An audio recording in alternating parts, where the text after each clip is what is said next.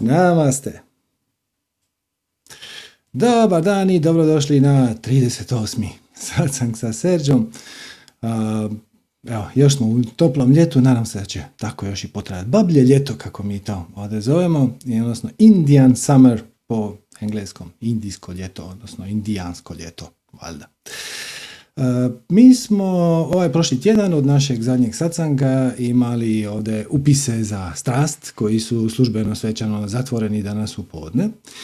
I s obzirom da se zadnjih par sacanaga sve više i više nekako pojavljuju pitanja vezano za marketing, za izlazak na tržište, što nas silno veseli. Zato što je to znak da smo prešli onu fazu koja je moja strast i imali smisla slijediti svoju strast, a došli smo na sljedeću operativnu fazu koja kaže ja bih rado slijedio svoju strast, samo evo sad imam nekih manjih e, izazova u praktičnom smislu. E, ja bih rada sad možda s vama samo prije nego što pređemo na pitanja kratko podijelio dva nekakva temeljna koncepta koja smo mi nekako sami smislili do, do kojih smo nekako iskustvom došli, a koji su vezani baš za spiritualni marketing, ajmo to tako nazvati, odnosno promoviranje i reklamiranje vaše strasti koja je usklađena sa spiritualnim konceptima koje mi ovdje promoviramo. Ovo što ću vam sad reći, znači ni na koji način ne zamjenjuje bilo koji drugi marketinški koncept, ideju ili znanje koje ste već usvojili. Znači, on se ne odnosi na to kako reklamirati, ta, te vještine su itekako vrijedne. Ne, ne odnosi se na to kako napraviti web stranicu, da li je bolje imati kanal na Twitteru ili na Instagramu ili na Facebooku, to sve opet ovisi o tome točno koja je vaša strast. Ali evo, postoje neka dva generalna koncepta koja smo mi nekako kroz iskustvo naučili da valja poštovati i onda kad god planiramo bilo koju promotivnu akciju, Prvo, osmislimo šta već mi tu smo tu zamislili i onda se zapitamo da li oni a, slijede i ova dva bitna pravila. Znači ovako, prvo bitno pravilo spiritualnog marketinga koju mi slijedimo, a vi razmislite, vidite da li to rezonira s vama, pa onda ili usvojite ili ne usvojite, to je naravno vaša stvar. Prvo, naš zadatak je samo obavještavati naš zadatak ni na koji način nije nagovarat na bilo koju od naših e, usluga, predavanja, masterklasova, seminara, tečajeva ili šta god da već radimo. Znači mi samo obavještavamo. Mi nikog ne nagovaramo. I sama ta ideja kad je kreneš slijediti ti skine ogroman teret s ramena. Jer zapravo tvoj zadatak je samo iznijeti informaciju van. Gledajte ljudi, sljedeću, ne znam, subotu događa se to, to, to, to i to. Pričat ćemo o tome, tome i tome. I to je sve. Prijaviti se možete tamo. Nema onog, vidjet ćete, to će vam promijeniti život, to je super za vas. Vrlo često nam se onda ljudi jave i nekim privatnim kanalima, šalju nam mailove ili poruke onda kažu da li je to za mene. A otkuda ja znam da li je to za tebe? Da li ti osjećaš da bi ti ovo moglo biti od koristi? I onda naravno tu se odmah uključi ego koji kaže ma je, ali znaš, to bi možda bilo dobro, ali nisam ja baš siguran, pa kako će to, će to za mene imati koristi, hoće li to vrijediti donacije ili šta, znam šta sve, ne? To je vaša stvar. I ako hoćete jedan dobar način kako da um, procijenite da li je neki materijal za vas, neki seminar ili masterclass, Slijedite sljedeći napitak. Uzmete novčić i kažete pismo idem, glava ne idem. I onda ga zviznete u zrak. I još dok je novčić u zraku, pogledajte čemu se nadate. odličan način za procijeniti da li je to po vašem srcu. Zato što ne date egu vremena da se uključi. Ego će odmah smisliti je, a šta ako budem baš tu subotu morao nešto izaći iz kuće, a šta ako ne stignem, a šta ako to, a šta ako ovo, a šta ako ono. To su sve neki razlozi koji su u principu utemeljeni u vašim definicijama uvjerenjima i u vašim bivšim traumama. Ako ste do sad dovoljno puta bili prevareni u navodnike, odnosno bili nezadovoljni nekim materijalom spiritualnim od strane nas ili nekih drugih autora, automatski će vam vaša vaga, jezičac vage će otići na stranu, možda je bolje da ne idem pa ću vidjeti. S druge strane, može se tu dogoditi neka nada da će to ipak na neki način za vas biti korisno i onda je to suprotno ispoljavanje istog svojstva. Znači, kad se nadaš, ti zapravo ne vjeruješ 100%. Jer ako vjeruješ da vjeruješ 100%, nemaš se čemu nadati. Ne nadate se da će sutra ujutro svanut. Znate da hoće. I uopće nikad nisam nikog čuo da je rekao joj, nadam se da će sutra ujutro svanut. Naravno da ne, to bi bilo glupo, zato što znaš da hoće. Prema tome, kako ćeš to procijeniti, da li je to za tebe ili nije, zvizneš novčić i vidiš čemu se nadaš. I ovaj, sam ovaj koncept da ti zapravo obavještavaš, a ne nagovaraš, ne samo što će vam skiniti teret leđa, nego će vam ozbiljno i pojeftiniti vaš marketing. Jedna primjer, jedan dan ćete doći na Facebook i zaključit ćete da ćete staviti reklamu na Facebooku. I onda će vas Facebook pitat, ok, kome ti želiš da mi tu reklamu prikažemo? I imaš nekoliko opcija. Jedna opcija je, na primjer, svima iz Hrvatske i Srbije koje zanimaju spiritualne teme. To zvuči dobro, ali taj oglas će doći do tisuća i tisuća ljudi koji nikad nisu čuli za vas, koje ne zanima zapravo pretjerano vaš proizvod. Možda do 1% ljudi koje to zanima. Drugu opciju koju će vam recimo Facebook ponuditi je evo, poslaćemo reklamu onima koji prate tvoj page i njihovim prijateljima. Onima koji prate tvoj page svakako, to bih sugerirao, ali da li njihovim prijateljima? A, a ovisi. Principu više ne nego da.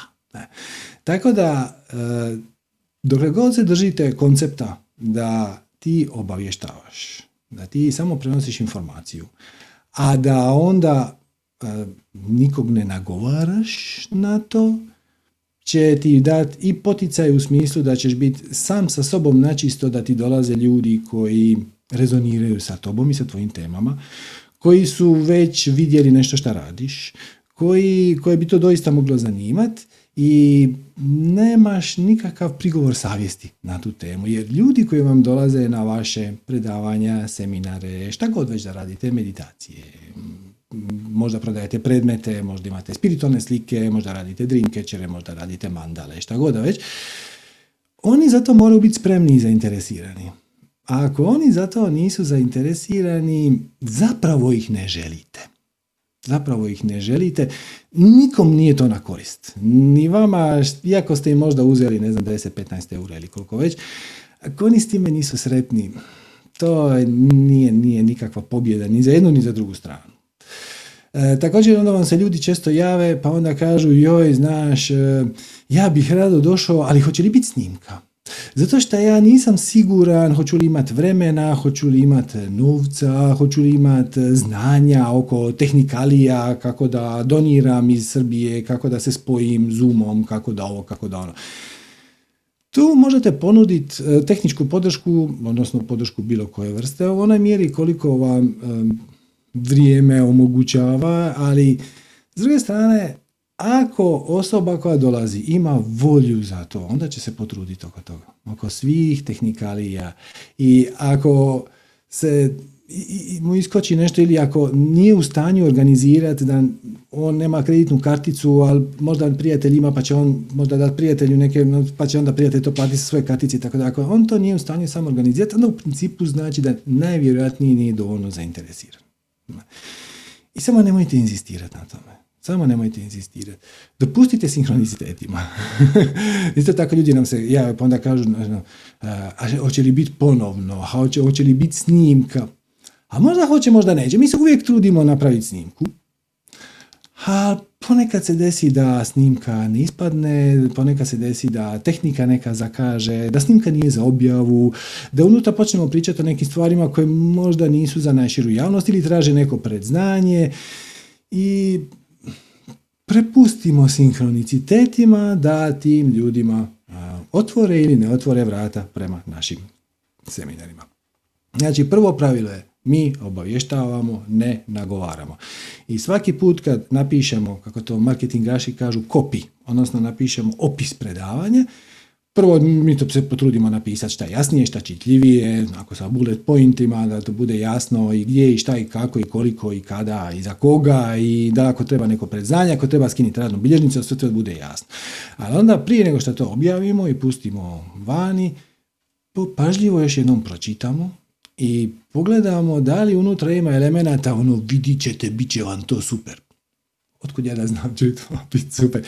I onda ako nađemo, da, ako nam je pobjegla tako neka rečenica, to onda izbrišemo. Jer mi obavještavamo šta se događa, nikog ne nagovaramo, ne tvrdimo da će to za vas raditi i da će to za vas imati smisla, da će to vama biti od koristi, da vi imate dovoljno interesa i volje i predznanja, će da to možda ne rezonira s vama.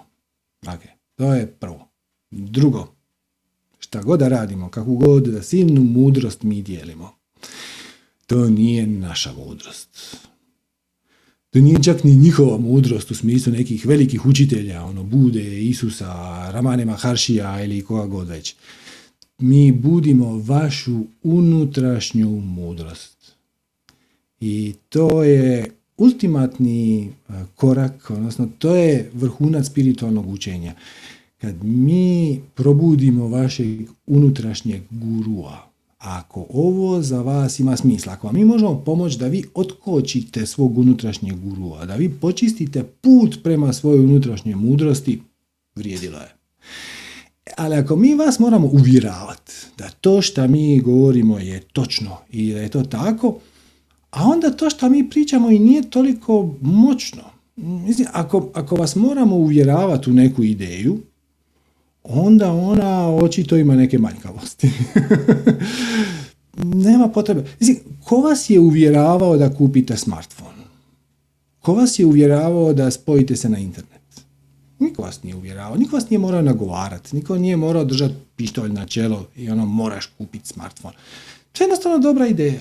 I dobre ideje imaju tu tendenciju da se propagiraju same da ih nekako, da zvuče istinito, da rezoniraju s vama. Možda za nekog drugog neće, ali ako rezoniraju s vama, to je to.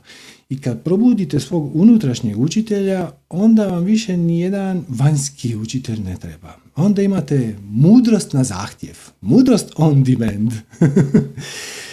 I ako ovo malo bolje razmislite iz marketinške perspektive, o čemu sad pričamo, vidjet ćete da je iz nekakve klasične marketinške perspektive ovo dosta, dosta loša ideja. Jer zapravo ono što ja sad vama kažem je da je naš poslovni model takav da mi želimo stalno gubiti klijente.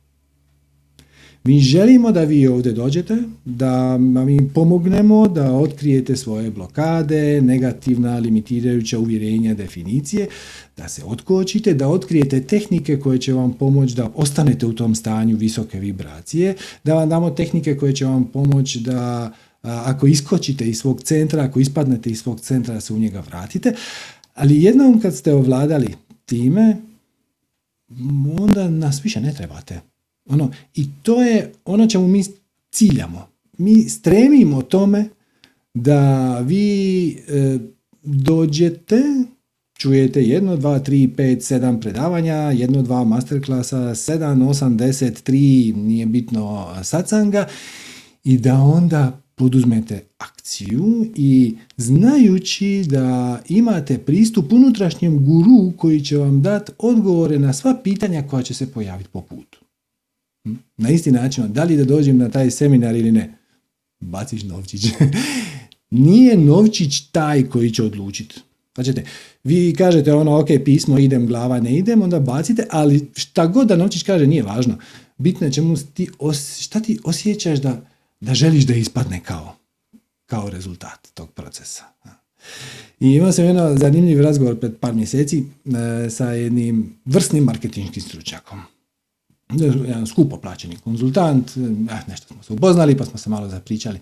I sad pričamo, ja mu kažem kako je naš marketing malo specifičan, zato što mi niti nagovaramo ljude da dođu, niti ih nagovaramo da ostanu, čak što više mi želimo da oni odu. Sad on me malo gleda čudno, kaže dobro, ali opiši mi svog idealnog klijenta. E, pa gle, idealan klijent je čovjek koji osjeti potrebu za nekom vrstom pomoći koju mi možemo ponuditi. Onda nas prepozna kao neko koji mu tome mogao pomoći. Onda ga mi otkočimo i onda on ode. Kaže, vi niste normalni. vi propuštate temeljni kapital, a to su postojeći klijenti, jer znate, reklamiranje postojećim klijentima je 7 do 13 puta efikasnije od privlačenja novih. Da, znam. Pa, to mi je kristalno jasno. I da pa će, mislim, ostanite vi s nama koliko god hoćete i vrlo vjerojatno jednom kad, čak i kad se otkočite i kad krenete slijediti svoju strast i kad dobijete pristup svom unutrašnjem guru, s vremena na vrijeme ćete htjeti možda poslušati nešto što mi pričamo i to je super, no, hvala, odlično. Ali zapravo mi želimo da vi stanete na svoje noge da dobijete pristup vlastitoj unutrašnjoj mudrosti i ne našoj unutrašnjoj mudrosti i ne od nekih velikih učitelja, sve je to super, ne? Ovaj, I veliki učitelji imaju puno toga pametnog za poručiti i mi smo naravno puno toga i preuzeli od njih. Sve, mislim, vrlo malo ovog gradiva koje mi obrađujemo na ovim sastanzima je izvorno naše, ono, to i tamo poneki primjer, ali temelji su stari tisućama godina. Ne, nemamo mi tu šta intervenirati. Popraviti budini Isusov naukom. Super, blago nama. Tako da, naše je samo da vas podsjetimo na nešto što već imate u sebi. Nešto što već znate i imate nosite sa sobom, samo ste ili po putu zaboravili ili jednostavno prekriveno slojevima i slojevima prašine, negativnih i ograničavajućih definicija i uvjerenja koje kažu ja to ne mogu, ja ne znam i sve ovo što mi tu pričamo. Znači, prvo pravilo spiritualnog marketinga je obavještavaš. Ne nagovaraš. Sad pazite, to ne znači da nećeš ulagati razuman napor da e, izađeš van, da predstaviš svoje dijelo, svoju točku gledišta, da pozoveš ljude da se priključe na tvoju e-mail listu, tvoju Facebook grupu, da se subscribe na tvoj YouTube kanal, da uđu u tvoju Viber zajednicu, sve je to fantastično, dokle god to oni sami žele, ali nemojte na ruke dodavati mail adrese nekih ljudi koje ste, ne znam, negdje nabavili ili koje imate od ranije i koji potencijalno nisu uopće zainteresirani za to što im to radi, za, za te vaše teme. E, nemojte, naš, naša sugestija reklamirati sačmaricom. To smo isto probali jednom, ispalo je užasno nekorisno. Jednom smo, relativno davno, prednje dvije, tri godine, za jedan seminar smo digli Google oglas. I svako upiše u Google nešto tipa meditacija, manifestiranje, obilje, ovo ono, dobit će naš oglas. Taj nas je oglas koštao relativno puno, brojke su bile to ono, 32 tisuće ljudi je, ne znam, vidjelo oglasa, 2 tisuće je kliknulo na oglas. I onda kad poslije pogledaš koliko tih ljudi došlo na tvoj seminar, jako malo. Jer reklamiraš ljudima koji nisu za tebe čuli, nemaju nikakav nikakvu ideju da bi im to moglo biti od koristi. E, I sad zapravo bih, ih trebao početi uvjeravati. Trebao bi ih nekako navući, to je klasičan marketinški pristup. Sad ću njima dati neki poklon koji njima zvuči zanimljivo, da se, ali ako ostave mail adresu, onda ću ih kasnije spemati, ono, slaću im to. A oni zato zapravo možda i nisu bili zainteresirani, samo sad dosta lukavo složio opis šta taj poklon jest, pa su onda oni nasjeli. A, nikakva korist. nikakva korist. Pustite ljude da se odluče sami. Vi, vaši da izađete, da se predstavite. E sad, predstaviti se to, ovisno o tome šta radite, izaberite mediji koji vam najviše paše. za nas je to, recimo, za obavještavanje najdraži nam je Viber ili e-mail ili Facebook. Instagram nikako ne rezonira sa, sa ovim materijalom koji mi dajemo na manifestiranju obilja, barem sa mnom ne rezonira. A s druge strane, ako radite, recimo Dreamcatchere, što smo imali prošli ili pretprošli put, možda će vam Instagram biti najbolji. Apsolutno. Jer to je sve što treba. Da vi date sliku tog proizvoda i da neko kaže daj mi što je ovo lijepo, ja to želim. Tako da, koji će to točno biti kanal, to naravno ovisi o vama, ali vi obavještavate, vi predstavljate, vi nudite, vi pokazujete, ništa ne nagovarate, ništa ne silite, nikakvim lukavstvima se zapravo možete se vi služiti lukavstvima i onda se hvali da imate 35 tisuća followera na Instagramu ili ovo, no, ali nikakve velike koristi od toga. Jer jedan dan kad napravite seminar, primijetit ćete da od 35 tisuća ljudi koji imate u svom velikom Instagram followištu, zapravo će možda dvoje točno. To žali Bože truda. Tako da, iskreno, e, jasno, komuniciraš i pričaš ono šta daješ, ali da li je to dobro za mene, ne znam. Hoće li to meni riješiti moje probleme? Nemam pojma. Ništa ne nagovaraš. I pustiš sinhronicitetima da ti dovedu onoliko ljudi koliko tvoja tema i publika s kojom radiš rezonira. Znači, prvo je obavještavaš, ne nagovaraš i drugo je nije ideja da te ja izliječim, da te ja naučim, da te ja podučim, da ti ja dam mudrost, niti ja prenosim mudrost nekih puno pametnijih od sebe. Mislim, to je alat, ali zapravo finalni cilj je da vi osvijestite i pronađete svog vašeg unutrašnjeg gurua, vašu osobnu unutrašnju mudrost, da se vi spojite sa svojim višim ja, jer samo vi znate šta je za vas dobro, a šta nije. E, tako da recimo ovaj prošli e, kampanja, nazovimo je tako, za strast, je bila bazirana na svjedočanstvima, na testimonijalima. E, jednostavno pitali smo ljude koji su prošli taj seminar pa da ispričaju svoje iskustvo. I onda smo neka od njih objavili u naravno dogovoru s njima.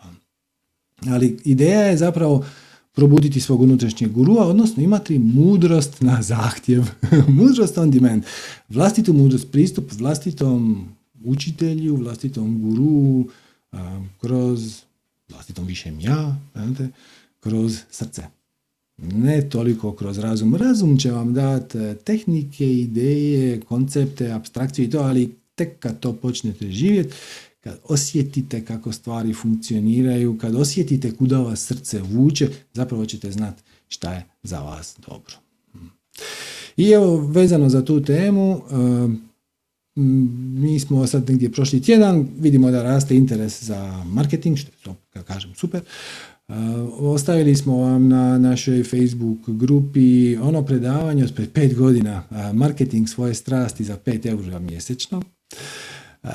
To smo snimili, nećete vjerojatno pred pet godina, u deseti mjesec 2016.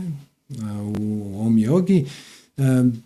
Video vam je tamo, ali ja ću vam ostaviti link ako gledate ovu snimku i niste to vidjeli, ostavit ću vam link dolje u opisu. Ali samo bih htio malo ispričati, tamo reći u navodnike, e, imali smo malih tehničkih izazova na, ta, na tom konkretnom predavanju, pa zvuk je malo lošiji. To što je zvuk snimljen sa kamere, nije skinut sa mikrofona kojeg sam ja nosio, ali nešto se dogodilo sa rekorderom, nije važno. Uh, u svakom slučaju, ako vam je ta tema zanimljiva, naglasak je bio na tome kako marketing ne mora biti skup, jer to je ono što često čujemo od ljudi. Ja bih se rado reklamirao, ali to je sve skupa jako, jako skupo. Ne mora biti skup. Marketing košta, ali ne nužno toliko u novcu, nego u vremenu, u ljubavi i u strasti. Ako to radi se sa strasti, sa strašću i sa veseljem i svaki dan ili svaki drugi dan objavite jednu crticu ili jednu cvebu na svom Instagramu, YouTubeu, Facebooku, Viberu, e-mailu, šta god već, onda ćete razviti određeni autoritet, ljudi će vas početi prepoznavati kao stručnjaka za tu temu i počnite lagano prikupljati podatke o njima, o ljudima koji su iskreno zainteresirani. Ne ono šta više to bolje. Nikako nije dobro šta više to bolje. Najmanji mogući, osnoš, najveći mogući broj iskreno zainteresiranih. Jer inače samo, samo ne radite nikome uslugu. Ni njima, a pogotovo ni sebi. E tako da mi smo u tom predavanju objasnili pred pet godina kako za 5 eura mjesečno možete imati vrlo, vrlo kvalitetan marketing i imati kvalitetnu sljedbu na kojem god kanalu da odaberete, ćete na e-mailu, marketingu, Facebooku, šta god već, za vrlo malo para, ali sa puno ljubavi, sa puno vremena i sa puno strasti. I vidjet ćete, to, to vas hrani. Vi svaki put kad objavite nešto zanimljivo i neko napiše neki komentar da mu je to ili pomoglo, ili mu je to lijepo, ili mu je to zanimljivo, ili mu je to zabavno, to postane dio vaše strasti. I tako se i povezujete s drugim ljudima koji vam onda mogu kasnije dati svoje vlastite ekspertize koje onda možete integrirati u svoj strasti, onda se možete i surađivati i sve to skupa divno, krasno se onda kotrlja dalje. A kažem, to ne košta novca, to košta vrlo malo novca. I to je snimljeno prije pet godina, ali ti koncepti koje smo mi tamo iznijeli su i danas itekako relevantni. Možda bismo danas dvije stvari dodali i jednu stvar malo manje snažno naglasili, ali nije bitno. Bitno je opet, ne da vam da znanje, ne da vam da ideje, nego da vas otkući. Da vam da slobodu. Da vam da malo otvori prostora, da vam skine teret s i da vas malo ohrabri. Da počnete doista i promovirati proizvode svoje strasti, a ne samo ja, ja slijedim svoju strasti, onda mi to sve skupa stoji negdje dole u ladici i onda naravno da dođe, a onda od toga nema para, drugim riječima ja moram raditi nešto drugo da bi ih preživio i tako dalje i tako dalje. Ako doista želite živjeti od svoje strasti, trebate sa svojim proizvodom izaći van. E sad, ovisno o tome kakav vam je proizvod, to će varirat, ali ono što neće varirati je da trebate imati način da te ljude obavijestite o tome šta vi to radite bez nagovaranja, bez maltretiranja, jer nagovaranje košta. Znači, ako ja doista imam proizvod koji vrijedi, on se reklamira sam. A ako proizvod nije bog zna šta ili je isti kao 500 drugih, ja moram uložiti veliki, veliki trud da bih vas nagovorio, da bi vaš posjet upeko brand i onda da jednom kad dođete u dućan uzmete baš moj proizvod, a neći drugi. To vam samo ne treba. Vaše je da budete prisutni i da budete dostupni. I sad, ako opet proizvodite nešto konkretno, možda proizvodite zdravu pastu za zube, to može značiti da ćete se potruditi da ona bude dostupna u šta većem broju dućana, naravno. Ako proizvodite dreamcatchere, želite da šta veći broj ljudi primi sliku i ima jasan link gdje može kliknuti i javiti se ako ga želi kupiti, nabaviti, naručiti, ne, ne, nešto. Ako radite predavanja, želite da barem komadi tih vaših snimki budu javno dostupni na ovaj ili onaj način. Može biti samo za članove vaše Facebook grupe. Ok, prijavite se na Facebook grupu onda ćemo vam dati snimku našeg seminara, možda samo prvo poglavlje, ali nemojte trošiti vrijeme na to da silite ljude, da ih nagovarate, nego samo vaše da se predstavite i da kažete evo, ja radim to, to izgleda tako, možete se javiti tu, ako želite primati obavijesti, imate ovu opciju ili ovu opciju ili dvije ili tri i to je sve. Ok. Eto, sad ćemo preći na pitanja. Vidim da su već rukice u zraku, to mi je jako drago. E, sve znate, zamolit ću vas da upalite kameru ako želite biti u programu, da stisnete ili alt y ili onaj raise hand dole u e, mobitelu i na tabletu i onda ćemo vas prozvati u program. Evo, krenimo sa Anitom. Zdravo, Anita. Pozdrav. Zdravo, čujemo se, kako si? E, dobro, dobro, evo, napokon sam upatila vrijeme da se online spojim. Malo mi je treba, moram priznati. Mhm. ovaj, I e, moje pitanje se zapravo ne odnosi na ovaj, ili se možda i odnosi na ovaj spiritualni marketing, već ono što sam bila i putem maila rekla, Znači, ja imam jedan, mislim, izazov u životu, a to je moje dijete koje ima dijagnozu autizma.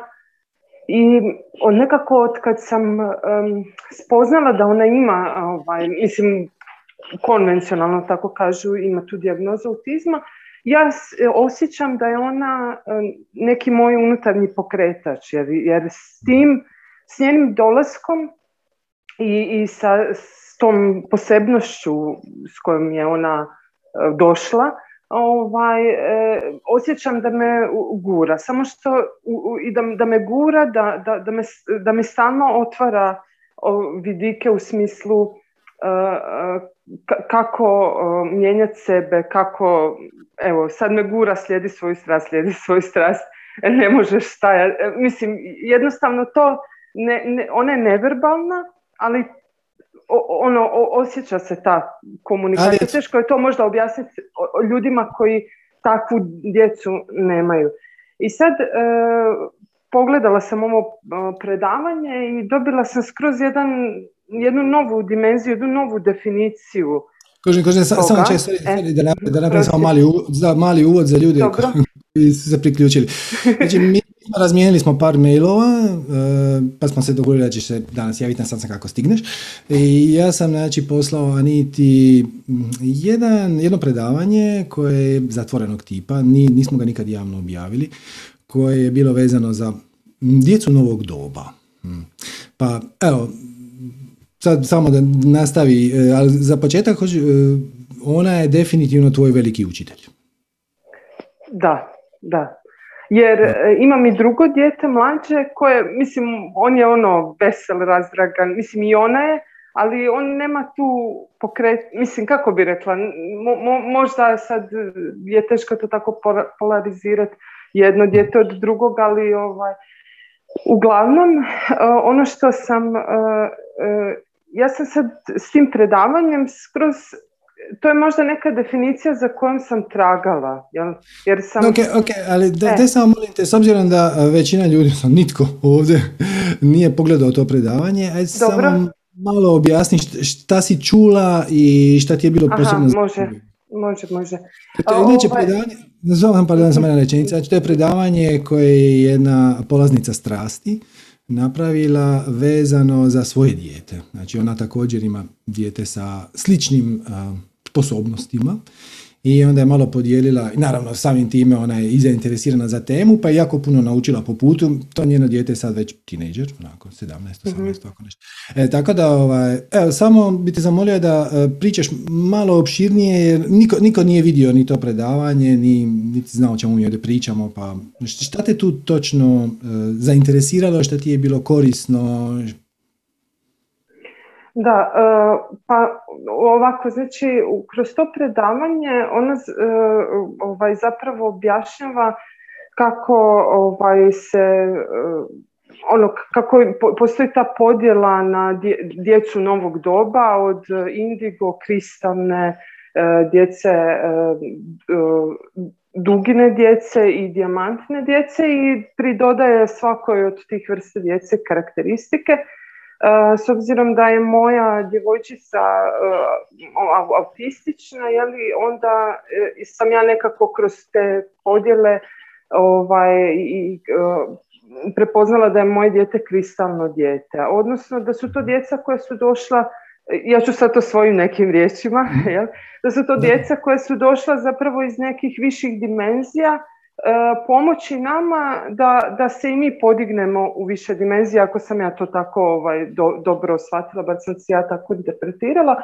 I zapravo da je ono što čemu mi moramo težiti je da e, ovaj, e, oni su zapravo, oni osjećaju naše vibracije i da bi, mi, da bi oni pomogli nama, odnosno da bi mi pomogli njima, moramo težiti da, da ovaj, E, da, da nam vibracija bude jel, što, što viša i da, da jedni drugima zapravo na taj način pomažemo i oni nas e, nekako is, iscijeljuju. Da li sam sad, možda sam ja, evo, to, to je moja neka, neka ovaj, po, Um, poanta iz cijelog tog, tog Dobro, ali evo, ajmo ostati na tvom osobnom iskustvu. Ja ću, ja ću kasnije reći par rečenica o čemu se tu sve skupa radilo. I mhm. vidim da ima pitanje na četu e, kako ćemo mi ostali pogledati to predanje. To konkretno nećete, e, zato što je napravljeno je za, za unutra, za insajderski krug i ima puno detalja koji su dosta osobni, ali e, toliko je snažno odjeknulo to predavanje među polaznicima strasti da ćemo, mi smo zaključili, ćemo zamoliti autoricu da nam napravi novu verziju za malo širu publiku. Tako da, bit će nešto od toga, ali između ostalog što ona kaže, dakle, i to je jedna od stvari koja meni daje veliku, veliku nadu. A, sad opet ne onu nadu, sad možete skočiti, ova nada je uvjerenje negativno i tako dalje. Ali često ljudi dođu ovdje i kažu svijet ide k vragu, ovo ne ide na dobro, društvo je sve bolesnije i bolesnije, sve egoističnije, sve više prisile, sve idemo, neki kažu čak idemo i u fašizam i tako dalje i tako dalje. Međutim, pazite ovo, djeca, kreacija ne radi greške. Kreacija ne radi. I već dvadesetak godina se sve više i više rađa djece koji jednostavno ne, ne pokazuju nikakav interes da se uklope u ovakvo društvo. Oni jednostavno nisu napravljeni da se uklope u ovo što mi proživljavamo sad. Nema nikakve šanse. On ne mogu shvatiti koncept nasilja, ne mogu shvatiti koncept nesuradnje, ne, ne, ne mogu shvatiti uh, bezobrazluk, egoizam, uništavanje prirode, sve je samo van njihovog domašaja i onda se vrlo često povlače u sebe jer su osjećaju se napadnuti izvana, ali nije, nisu oni tu slučajno. Oni su tu došli da preuzmu, da žive u nekom drugom svijetu kojeg ćemo mi izgraditi. Imate jedno um, proročanstvo Hopi indijanaca, koje je staro par tisuća godina, u kojem e, oni kažu da će u nekom trenutku, i sad da ne duljim, to je približno ovo doba, Znači ovo sad, oni su to izračunali u plus minus 100 godina su pogodili. Znači u ovo dobu. Sad rekli da će u ovom dobu živjet jedna generacija. Nikad prije i nikad poslije. Bit će jedna generacija koja će biti u stanju živjeti u oba svijeta istovremeno. Znači, biti sa lijevom nogom u starom sustavu, u starom svijetu koji je baziran na natjecanju, manipulaciji, varanju i tako dalje. Sve ovo što vidite na televiziji a s desnom nogom u, novom svijetu. Znači, bit će jedna generacija koja će biti u stanju živjeti u dva svijeta istovremeno. I to smo mi. Mi moramo prokrčiti put za našu djecu koja ne pokazuju nikakav ni interes, ni zanimanje za ovo kolektivno nasilje. I to je naš zadatak. Naš zadatak je da sagradimo novi svijet. Pazite, da sagradimo novi svijet. Ne da popravimo stari.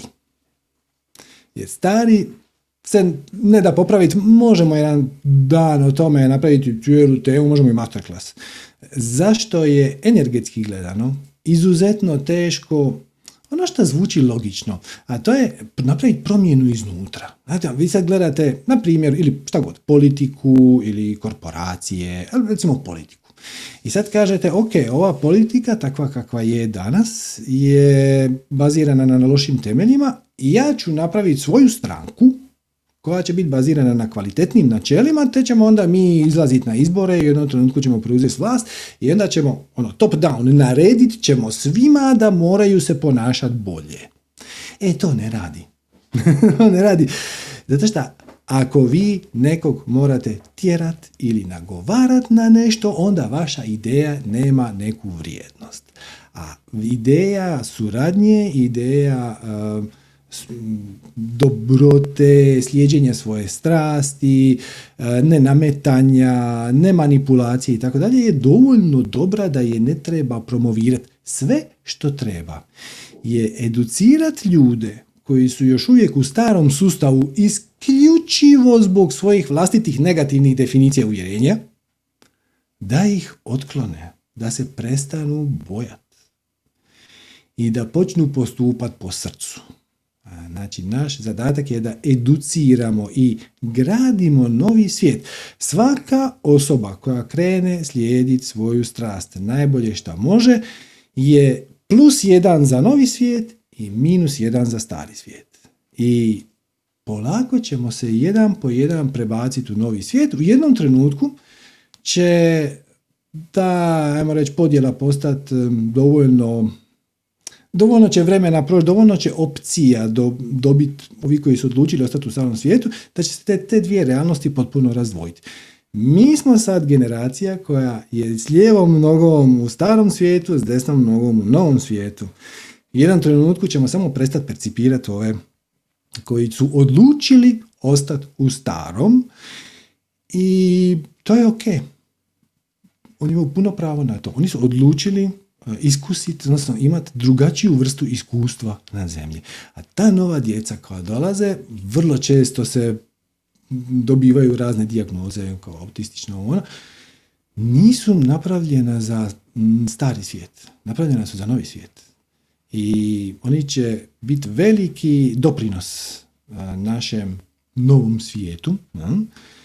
Samo naše je da im to malo, da im malo počistimo. Ne, ne moramo mi sve riješiti. Mi moramo samo omogućiti da se oni izraze na način koji je njima najelegantniji, najprirodniji, najprivlačniji, koji im ide kroz srce, da se oni mogu negdje kreativno izraziti e, bez da su prisiljeni pokupiti hrpu negativnih definicija uvjerenja i onda ići raditi ono što su radili naši roditelji, pa djedovi, pa bake, pa pa, pa, pa, pa, i tako dalje, tako dalje. Stari svijet koji je baziran na nekim drugim načelima. Kako je tvoje iskustvo oko toga? Pa da, to, zapravo je moje pitanje bilo na tragu toga. Kako da, e, ok, sad imam jednu, e, mislim, imala sam taj jedan osjećaj i, i to me, mislim, stalno me to pokreće zapravo. O, ta, ta nekakav, ono, kad kažu poremećaj, to je jednostavno nekakva e, riječ koju ja nikad nisam mogla prihvatiti. Bilo mi je jasno da, da, da, da stoji nešto, mislim, da, da, da je ona tu s razlogom, jel? Da, da, nije, mhm. da nije to tako samo poremećaj, pa idemo na terapije, pa ne znam već kako to, kako, kako, kako već to biva. Ovaj, e, I sad, e, sad sam napokon dobila definiciju kroz, ta, kroz tu ono, djecu novog doba, kristalnu djecu, e, ovaj, koja nekako rezonira sa mnom. Evo. I, i imam osjećaj s njom, tak, tako sam, ovaj, i sad kako, E, sad, i, i, ok, ja znam, ja slijedim svoj strast da bi ja bila u nekakvoj, nekoj, ono, e, sreć, u osjećaju mislim, sreće, visoke vibracije, da bi ona mogla onda ovaj, to, ono, da bi mogla ja to projicirati sebe na nju, da ona onda može, i, i to, to mi je sve jasno. Ali, e, ali ovaj, naravno, na, na, na, to su nekakvi sljedeći koraci na kojima već radim. A, ovaj, a kako ja sad njoj, evo, kad imam sad tu novu neku, kako da ja sad njoj, uh, jer mi, mi, mi idemo na terapije, idemo na, ali, ali kako da ja sad njoj, nemam, nemam taj sljedeći korak, ne znam kako bi napravila taj sljedeći korak. Evo, da li sam sad, evo, da li je to pitanje za tebe ili je to pitanje za mene? To je definitivno pitanje za tebe, ja ti na to ne mogu odgovoriti. Znači, za početak, ono što bi htio da budemo načisto, ja to nekako uvijek podrazumijevam, ali nije loše to naglasiti. nije se ona e, inkarnirala, odnosno rodila baš u tvojoj obitelji slučajno. Drugim riječima, to je dogovor na nivou duše. I da, da, to, to sam... Drugim riječima, to ti je i svojevrstan kompliment. Jer ako je ta duša, ta situacija, kako god to hoćeš nazvat, odlučila se inkarnirati kod tebe, to znači da si ti imala dovoljno pretpostavki, e, da si znala si da ti to možeš, ono, još iz spiritualnog, sa spiritualnog nivoa. Tako da, e, šta god da se već traži, ti to možeš. E sad, šta se točno traži, koji je točno sljedeći korak, nemam pojma ali siguran sam da će ti se taj put otvoriti i da će ti biti jasan i da će ti biti bjelodan. Samo sa puno ljubavi e, shvati to prvenstveno kao svoje osobno putovanje. Znači, e, ti također nešto dobivaš iz te situacije, iz tog odnosa, opet sa spiritualnog nivoa. Ti također učiš puno i o sebi, i o svijetu, i o bezuvjetnoj ljubavi i tako dalje i tako dalje. I šta god da će se tražit, ajmo to tako, ti to sigurno možeš. E sad, što će se točno tražit, vrijeme će pokazati. Ali imaš i veliku pomoć od nje. Mm, je tako? Pa mislim, da, da, ali mislim onda s druge strane opet je ovaj stari svijet, ako ćemo to tako, onda se prebaciš jer si u nekom trenutku okružen si na ono, obrazovni sustav, zdravstveni sustav, ovakav, onakav. I onda ti, ono uvijek se javi koliko god znaš da je ona tu s razlogom, opet se u nekom trenutku javi ono pitanje kao opet, kako bi rekla, um, znaš da je tu s razlogom, ali nema tog, ne, nema te, tog verbalnog dijela, nema onog ne, nečega na što smo mi navikli, jel? kao, mislim, od društva, kao roditelji, kao... E. Točno to, znači, tvoja patnja, ajmo to tako staviti, navodnike, e, da, da, da. E, ne, tvoj stres iz te situacije ne dolazi iz činjenice što je ona drugačija, nego dolazi iz tvoje reakcije na tu činjenicu a reakcija proizla je bazirana na negativnim definicijama uvjerenjima koji kaže, ne znam, ona nikad neće moći živjeti samostalno. Ja njoj želim e, život koji je malo navodnike normalniji, ona će se teško uklopiti, ali ti to ne znaš. Da, znači, da, da. Ti zapravo to, ne znaš... To je ono što me muči, to je, mislim, većina, većina roditelja sigurno ima ta neka, ta negativna uvjerenja, ali onda s druge strane, mislim, da, je, i, i, znam da ne znam, ali opet to je onaj, valjda nekakav kotačić da, koji treba... Sve će, svačam, svačam, sve će biti ok. E sad, samo je trik u tome da prigrliš tu situaciju, da surađuješ sa životom, da surađuješ sa ovom situacijom umjesto da je se opireš i da ona ne može učestvovati možda u normalnoj nastavi sa navodnike normalnom djecom, je li to stvarno toliko loše?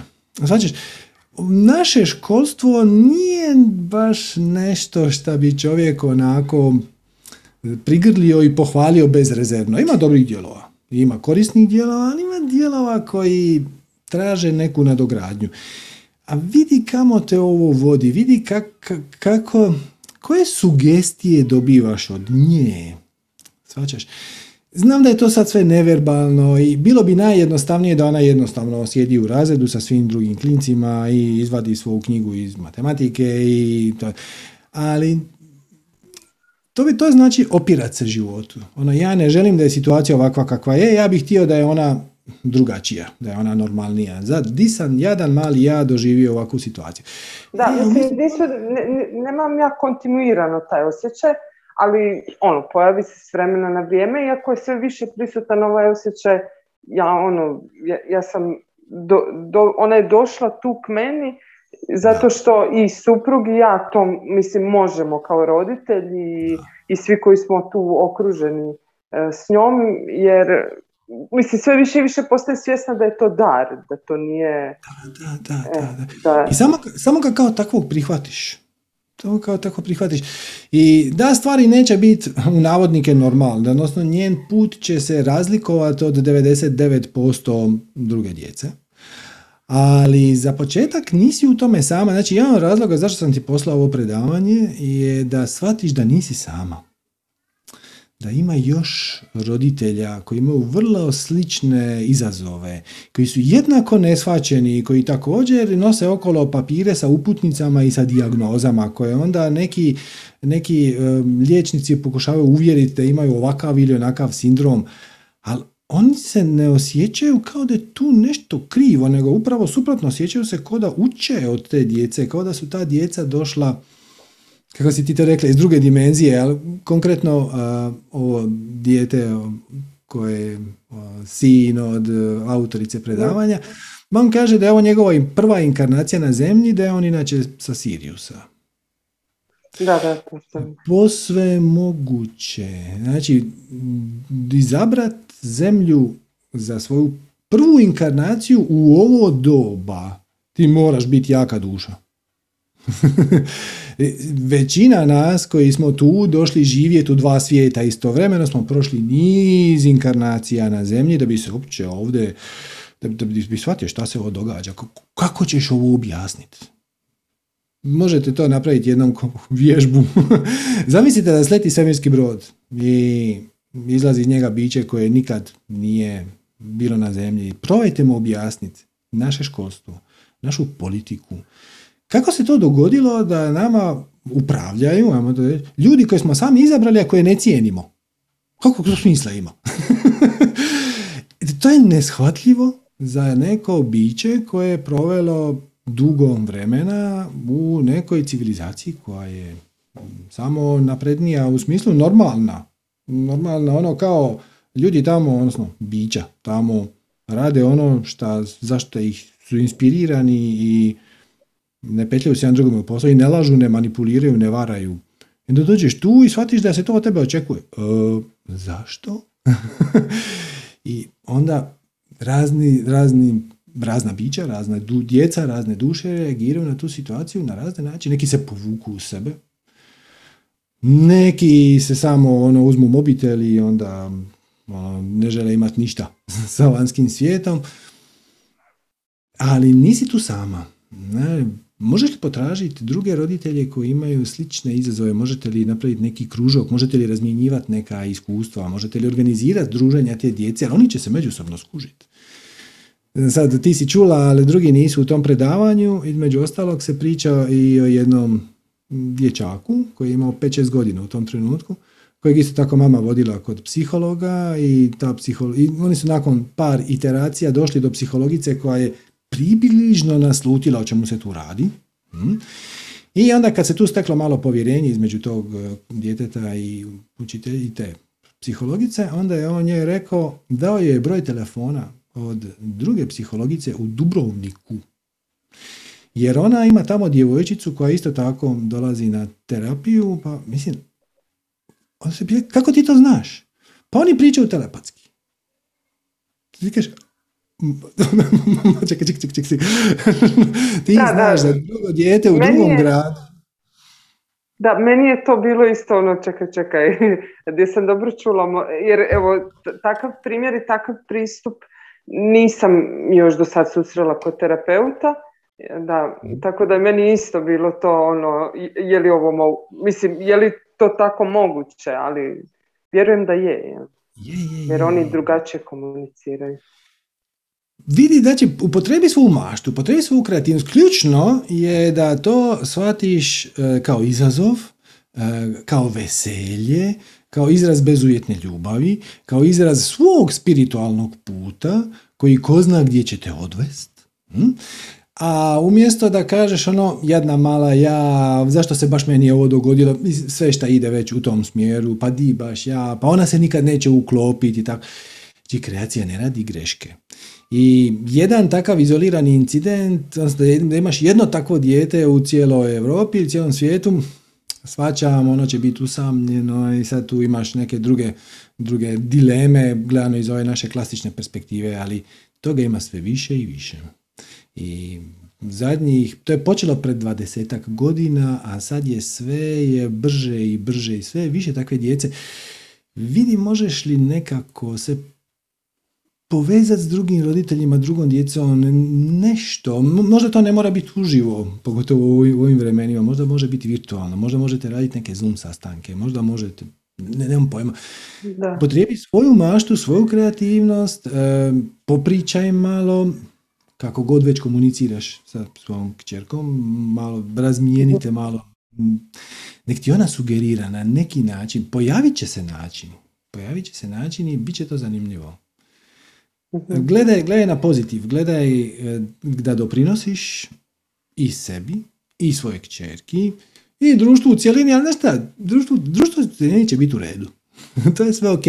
Ovo je dio tog puta i to je dio njenog puta i vaš, e, vaša situacija u kojoj se trenutno nalazite je sigurno dio prethodnog spiritualnog dogovora koji se ne bi dogodio da mi ti i tvoj suprug i ona za to niste spremni i vidi šta ćeš iz toga dobiti, naučiti, ali onako sa veseljem. Nemoj se briniti ono, joj, šta će biti za x godina, ona neće moći se uklopiti, pa ovo, pa ono.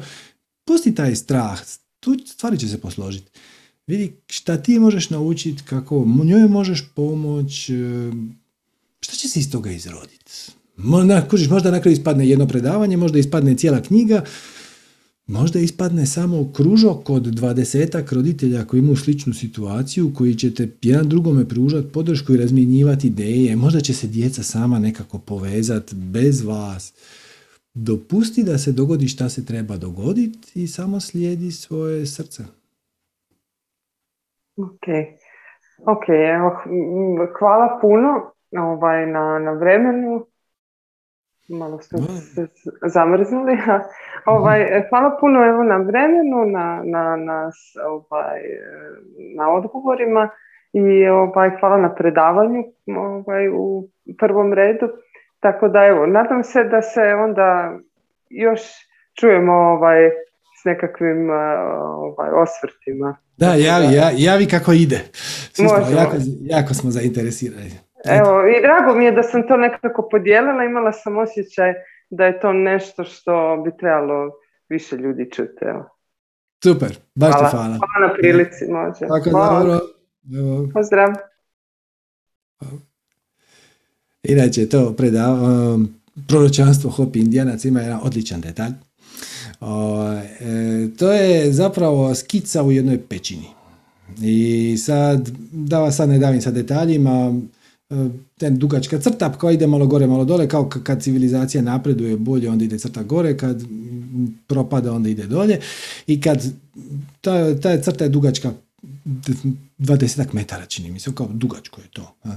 I na podu su e, nekakvi kamenčići, odnosno e, pod je to hrapaviji šta su vremena teža. Tako da, na primjer, kad posložite tu crtu na nekoj vremenskom, e, može se izračunati da sad ne s detaljima, e, kad dođete do mjesta gdje je prvi, drugi svjetski rat, pod je tu ono, hrapav sa kamenčićima. Kad imate periode gdje je sve išlo relativno glatko, onda je sve fino ravno. I onda da dolazi približno ovo doba, negdje, kad idete računati ispadne 2100, ta, malo su, malo, blizu su došli.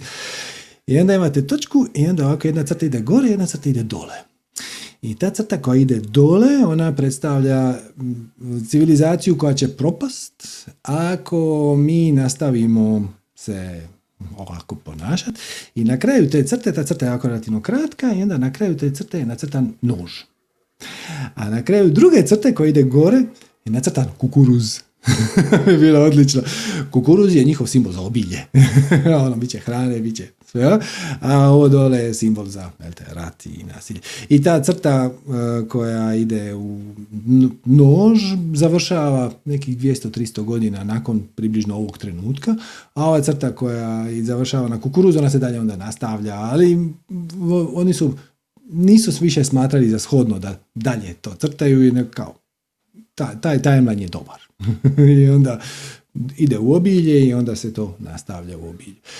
Ali opet, nemojte se previše stresirati ni oko toga kamo ide ova civilizacija. Vi ste izabrali ovo iskustvo. Znači, vi ste se odlučili inkarnirati, ne znam, 950. 60. 70. 80. 90. nije važno, ali u ovom periodu, kako bi u ovom ključnom trenutku tranzicije vi imali 20, 30, 40, 50, 60 godina, već koliko imate, dovoljno da možete aktivno u njemu sudjelovati. Znači niste mala beba koja nema pojma šta se događa i nemate vjerojatno 98 godina pa ono je je djeco sve je to zanimljivo ali znate ono, na mlađima svijet ostaje i pustite me na miru. Znači vi sad u ovom trenutku svima vam pričam imate taman dovoljno vremena i godina i iskustva i znanja da ste spremni napraviti taj svjesni izbor da počnete živjeti po načelima koja cijenite da vrijede. Znači, to je ključno. Ne čekate, ono, je, je, uključit ću se ja u taj novi svijet, samo neko malo sazrije. To tako ne radi taj svijet u, koji već, u kojem je sve u redu već postoji u paralelnoj realnosti, ali ti nisi u njemu. Jer si krenuo sa startne točke, koja je bila malo više u negativnosti i sad svojim izborima se prebacuješ sve više i više u paralelne realnosti koje će jednom biti pozitivne, ali ako čekaš da ono toleriraš užase i ne radiš ništa po, po tom pitanju da svoj život dizajniraš na način koji je sukladan nekim višim načelima, onda ćete samo zalutati, odnosno zaostati u ovome tu. I ono što mi je super zabavno, ne znam ste li to ikad promotrili, mi ovo naše vrijeme doživljavamo kao super moderno.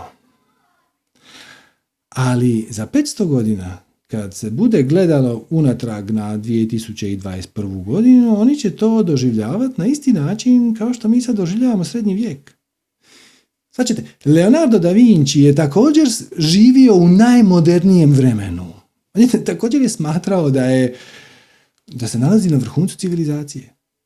I Julije Cezar je u 30. godini ili kad je on bio malo prije nove ere, recimo 20-30 godina prije nove ere, također u tom trenutku živio u najmodernije, u vrhuncu civilizacije.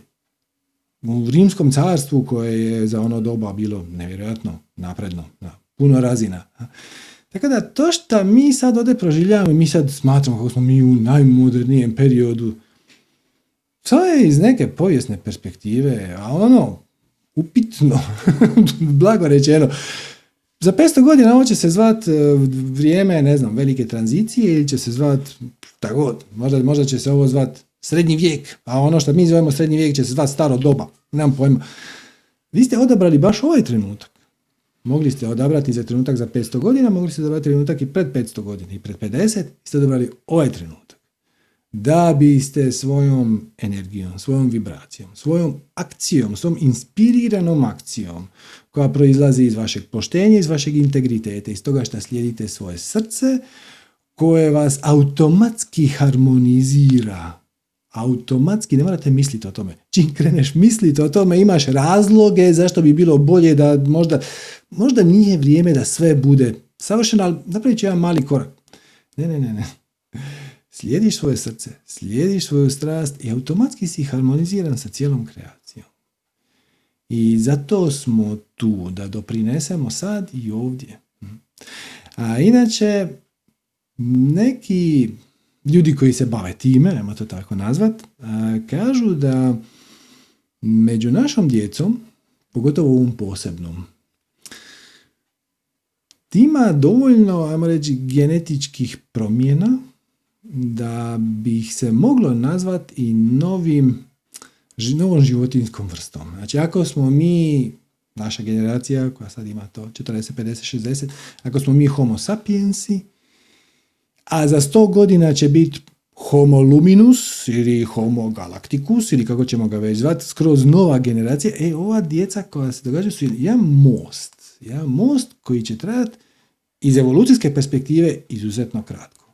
Znači sad to može biti 20 godina, može biti 50, može biti možda 100, ali to je iz evolucijske perspektive ništa.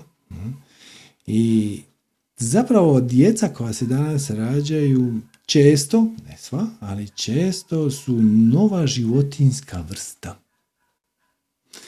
I puno od njih možemo naučiti. I naravno naš zadatak je da ih tu ugostimo, da ih prihvatimo, da ih volimo, da ih se brinemo o njima, ali jednako onoliko, barem onoliko koliko im govorite šta bi oni trebali raditi da bi se uklopili u društvo, barem jednako toliko vremena slušajte šta oni vama kažu. Možda čak i više. Znate kako to kažu a, indijski mudraci kažu Bog je s razlogom nas je stvorio sa jednim ustima i sa dva uha. znači, treba barem duplo više slušat nego što pričaš. Barem.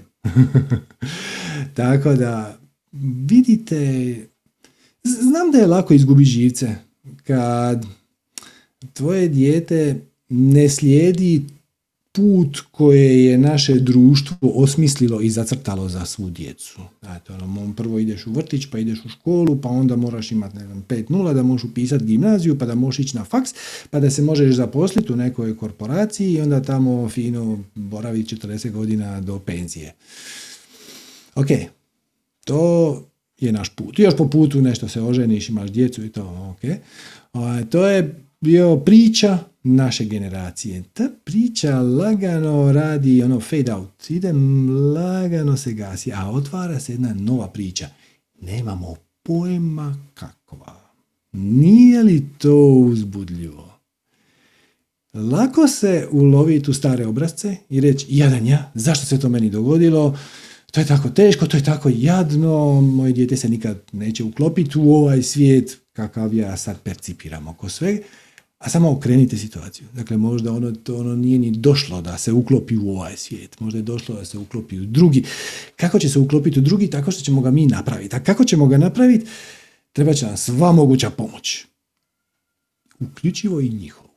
E, poslušajte malo šta oni imaju za reći, šta oni kažu. I sad neću ulaziti u tu temu, ali većina njih e, ne želi jest meso.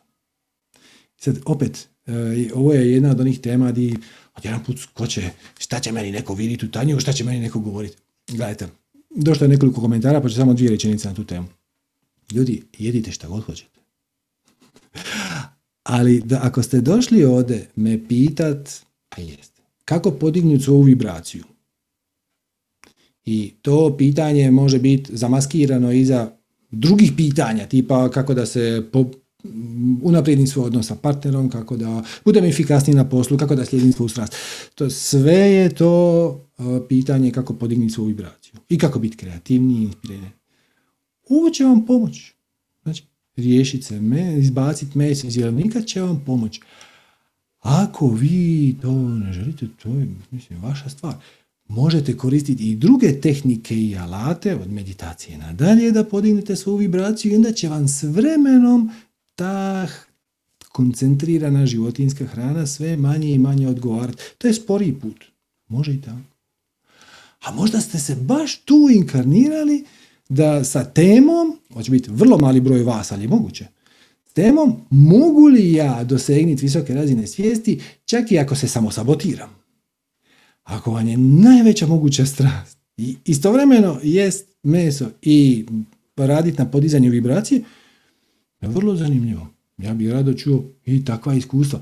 Ali samo sugestija, ako želite taj proces uh, podizanja vibracije, spajanja sa svojim višim ja, harmonizacije sa kreacijom, uh, izgradnje novog svijeta, života u miru, veselji, sreću, sreći, slijeđenja svoje strasti i tako da ako želite ubrzati taj proces, ovo vas koči. I djeca nova vrlo često se inkarniraju u obitelji koja jede meso i onda ga ne želi staviti u usta. To je vrlo zanimljivo. Možete se ljutiti na tu svoju djecu, a možete ih poslušati i onda vidjeti kamo će vas to odvesti.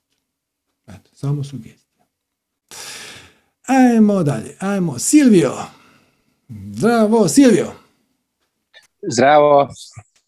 Bravo. Zdravo, Serđe, zdravo svima, bok super sam, baš mi je drago ovaj, da, znaš ono kak svi vele, znao sam da ćeš me prozvat. Bravo, znači vidoviti si. Ti si vidoviti si. uh, uh. ovaj, uh, htio sam ovaj, se nadovezat na ovu, ja sam još iz onog doba dok je zemlja bila okrugla. Znači mm sad dolazimo u doba kad, naš, mi smo ovi, dok je još bilo okrugla. ovaj, htio, sam, htio sam naravno ti se zahvaliti na svemu što radiš i meni zaista to neprocjenjivo i svima ljudima na koje ja utičem.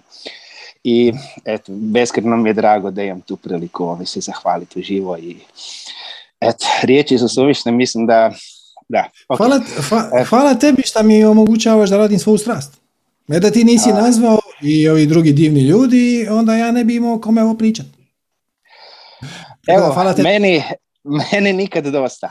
Meni nikad dosta. Ovaj, ja, ja i, i, i, i kad, slušam ponovo što sam već čuo, uvijek čujem nešto novo i uvijek čujem nekakvu, uvijek mi otvori nekakve nove razmišljenja, ideje i zaključke. Tako da, ovaj, eto, zaista ljubav na svim levelima. Htio bi, htio bi te pitati, jer me već neko vreme kopka, htio bi te pitati o kukuruzu, o obilju. Ako se mhm. ne varam, kad sam na zadnjim jednom od predavanja, ja mislim da si rekao da je obilje mogućnost da napravimo ono što trebamo uraditi. mm I kad to pa, ja bi, pa ja bih molio da mi to ovaj, uh, uh, malo pojasniš kao petogodišnjaku. Na šta si točno mislio? Uh, jer inače nekakva definicija uvriježena je. Znači, oblje kao da imaš više nego što ti treba ili tako nešto, ajmo reći materijalno, ajmo reći, kolokvijalno rečeno, ali, ali mene kopka to šta, kako, kako definirati šta trebam napraviti. A, trebaš slijediti svoju strast. Ok. Ne, dakle, ja, ali... ne, mogu ti, ne mogu ti ja reći koja je tvoja strast. Dobro, da, ok. Uh-huh. To, je, to, to je sve. Znači, krenemo, ajmo krenuti ovako. E, kad ljudi često dođu ovdje na, i na naša predavanja, potpuno nespremni, neko ih dovede. I onda ti kažeš, ok, e, mi ovdje smo, nazvali smo ovaj seminar manifestiranje obilja. Šta je obilje?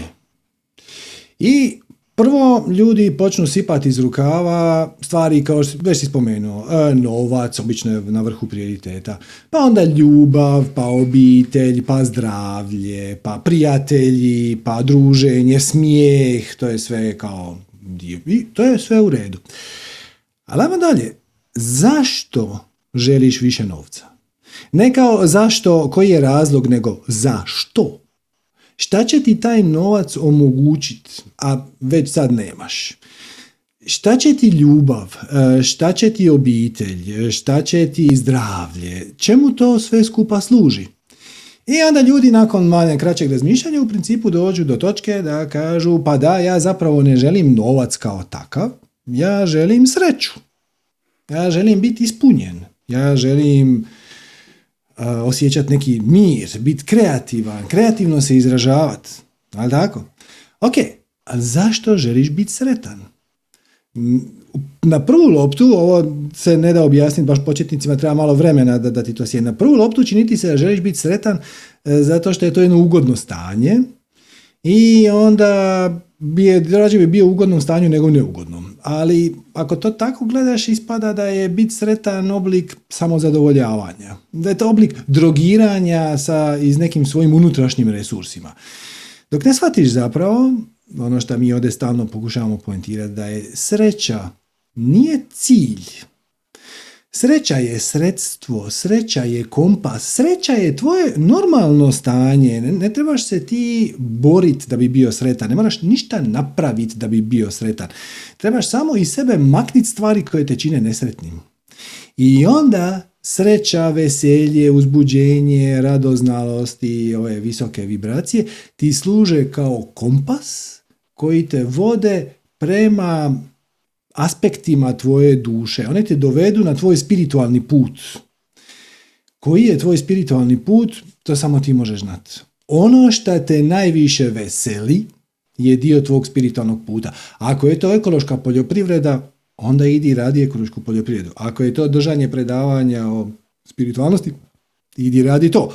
Ako je liječenje ljudi, idi radi to. Na koji način? Na koji god ti je najuzbudljiviji jednom kad shvatiš da nema slučajnosti i da smo mi svi dio jedne cijeline koja već funkcionira, ne, ne, treba se u nju uplitat. To samo ego kaže, ja sad, ja znam kako bi svijet trebao biti bolji. ne znaš. Ali možeš osjetiti kako ćeš ti doprinijeti boljem svijetu, a to je tako što slijediš svoj unutrašnji kompas, svoje, unutra, svoje srce, svoje veselje, svoje radoznalo, svoje uzbuđenje jer to je zapravo tvoj prirodni kreativni izričaj koji će te harmonizirati sa svima ostalima i onda se počne otvarati sinhroniciteti i onda stvari krenu nadalje. Tako da, obilje je sposobnost da napraviš ono što trebaš napraviti kad to trebaš napraviti. Trebati za razliku od htjeti je osjećati duboku unutrašnju potrebu koju ne možeš nikome objasniti e, razumski. Ne možeš dati razloge. zašto je meni uzbudljivo raditi ove sacange? Nemam pojma. Nemam pojma. I vjerojatno da mi daš pet minuta, sjetio bi se 30 stvari koje bi mogao raditi možda jednako efikasno za malo više para ili sa malo manje truda ili šta god već. Ali nijedna od njih mi ne zvuči ni izbliza toliko uzbudljivo. I znajući da sam jedno sa svime i da sam samo dio slagalice koja se treba prestati odupirat svom prirodnom um, želji, putu, da se kreativno izrazi na način koji je meni najprirodniji, onda ja to radim jer je to meni najprirodnije. Za nekog će to biti slikanje, za nekog će to biti e, pjevanje, za nekog će to biti izrada poslovnih planova ili knjigovodstvo ili odvjetništvo ili svačaš šta god da ti ima smisla. To je, to je zapravo ključno. Prvo pitanje je zašto? Ono, ja bi radio to. Zašto? I značiš da si našao pravu stvar kad ti odgovor na zašto bude kako to misliš zašto? Pa šta nije očito? E, očito je tebi, a nije očito drugima. Znači, drugi imaju razloge. To ti hoćeš. Znači, zamisli evo, deset ljudi koji su ti dragi. I sad, osoba broj na osmom mjestu top liste. Zašto ti je ona draga? Te možda susjed, možda kolega, možda prijatelj. Imaš razloge, o, on mi je drag jer je ovo, jer je ono, uvijek bi pomogao i super je i duhovit je i to. A sad izaberi ono osobu koja ti je najdraža na svijetu. I kad te pitam zašto nju voliš, odgovor je pa mislim zato. Mogu ja sad nabrajat neke mane, ali to nema veze. jer, jer to je to. E, ista stvar, ne, ne, nemaš razloge. Kad pronađeš ono što trebaš raditi, ne šta želiš, želje su triki. Mi smo ljudi općenito jako, jako loši u procjenjivanju šta će nas učiniti sretnima. Hmm? Ono, ja ću biti sretan kad budem imao puno para. I onda vidiš hrpu ljudi koji imaju brdo para i uopće nisu sretni. Onda ga ja ću biti sretan kad nađem, kad budem imao obitelj. I onda, ok, imaš obitelj i sve je to u redu, ali je li to to, je li to, ako je to to za tebe, super. Ali ako osjećaš da se nisi do kraja kreativno izrazio, ok, šta bi se trebalo dogoditi? A ti kažeš, ja bi se bavio organskom poljoprivredom. Ja bi slikao mandale. Zašto? Zato jer je to super. Idi slikaj mandale. E to znači imati potrebu nešto napraviti. To nije želja. Želja e, odmah ima očekivanja. Želja odmah kaže ja želim raditi to jer će me to dovesti u takvu situaciju, jer će mi to donijeti slavu, jer će mi to donijeti pare, jer će od toga moći živjeti, jer je tu tržište, jer je tu publika, jer bla bla bla, jer ću biti cijenjen, voljen i hvaljen, možda hoćeš, možda nećeš. A čak i ako se sve to dogodi, nema nikakve garancije da će te to usrećiti. Ali kad radiš ono što trebaš, šta je ono izlazi iz tebe ko, ko ne možeš zaustaviti, samo se drži toga i ne, ne možeš fulat. Juhu. Sve jasno. A, ok. Mislim sam, sam ne, Puno ti hvala. Ništa. Ne, ne, ne, puno hvala. Neki put ne, imam feeling da mozak jednostavno tako radi da iako sve kao zgleda jasno i tako dalje, ima taj jedan mali, mali kotačić koji samo treba, znaš, samo njega treba malo kak ti to obično napravi se ljudima, znaš, samo taj kao mali kotačić i onda sve proradi, onda sve legne na svoje, neki put se samo tako izblokira, ali, ali eto, to je to. ovaj, da. Ali, ali to, je, to je baš to, znači odličnu si definiciju da napravi. E, šta nas priječava da mi budemo cijelo vrijeme ekstatično sretni?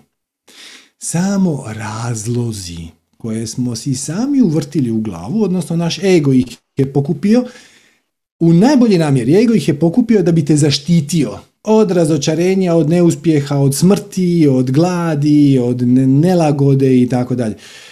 ali kad, odluč, kad naučiš utišati taj um, slušaš ti njega i konzultiraš se ti s njime, ali finalnu odluku donosiš po srcu, a ne po umu, onda stvari krenu puno, puno lakše. I da, intelekt je prekrasan, prekrasan sluga, ali ne i gospodara, pogotovo onaj čavrljajući um, onaj manas koji ti stalno govori ti nisi dovoljno dobar, to ti neće uspjeti, ovo ti je bez veze, pa stvarno, pa si se za to odlučio, pa joj, pa šta ako pogriješiš? To, samo, kad, kad shvatiš da u glavi imaš ne jednog, nego ponekad i više ljudi koji se svađaju međusobno, a nijedan od njih ne kaže ništa korisno, onda ih, onda ih naučiš, kako bi rekao, skrinat, ono, samo ih malo stišaš, pustiš da se svađaju u pozadini jer to nisi ti. Tvoje pravo ja je promatrač svih tih pojava i komunicira sa ostatkom svemira kroz srce, ne kroz um. Um će te zavaljati. Sve točno. Sve točno, dragi Sergio, puno ti hvala. hvala tebi vrlo mi je drago da smo se čuli, e, ima sigurno drugih sa, sa pitanjima, pa evo pozdrav tebi još jedan put i se zahvaljujem i, i, i svima ovaj, također koji sudjeluju, želim ovaj, e, e, sve najbolje putem obilja. živjeli Bog. Hvala, Bog. Bog.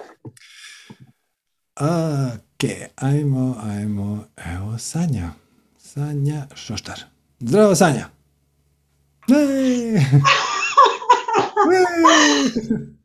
Ja se ispričam, pozdrav svima. Ja se ispričam, nemam slušalice jer ove sa mikrofonom su mi otišle, a ove druge što sam kupila, kad sam skužila da to nije mikrofon, uglavnom čujemo se dobro, tako. Čujemo se skrat, Ja sam se javila, nemam ništa da te pitam.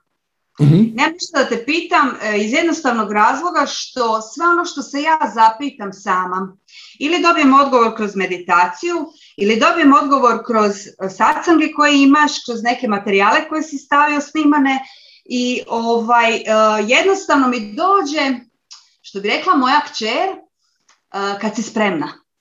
mm Znaš, e, to prvo. Ja sam se javila jedan put na manifestiranje obilja vezano za temeljni dohodak prošle godine kad je krenula ova frotutma, kako bi ja rekla. I ti si meni dao savjet, um, jesi sigurna da ti to treba, zašto ne radiš svoju strast, bla, bla, bla. I ja sam te poslušala i rekla sam dosta, sad neću više razmišljati, neću slagat. Idem raditi ono što mi je, volila bi to, volila bi to i kad su se pojavili sinkroniciteti, shvatila sam, aha, postpartum doula i ja upišem tečaj, završim tečaj i krenem. Stavim oglas bez ikakvih očekivanja, 7000 pregleda, 300 žena mi se javi ne stignem ja to. Moram osnovati školu u Istri, ja inače sad živim u Novigradu u Istri i mhm. ovaj, bukvalno treba raditi na tome jer dolaze neki novi klinci.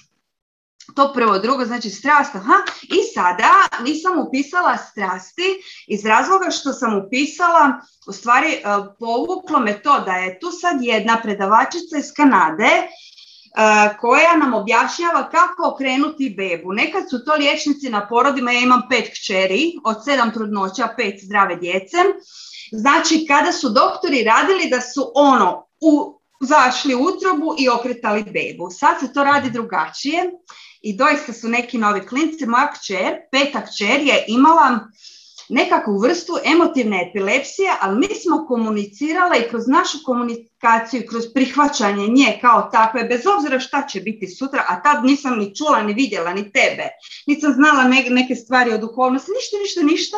Jednostavno sam osjećala da je najspravnije bezuvjetno prihvatiti to dijete kako jeste i prigrliti ga i učiniti što je, koliko je do mene, da joj pomognem pronaći svoj put. Danas je to jedna zdrava djevojka od 19 godina, mhm.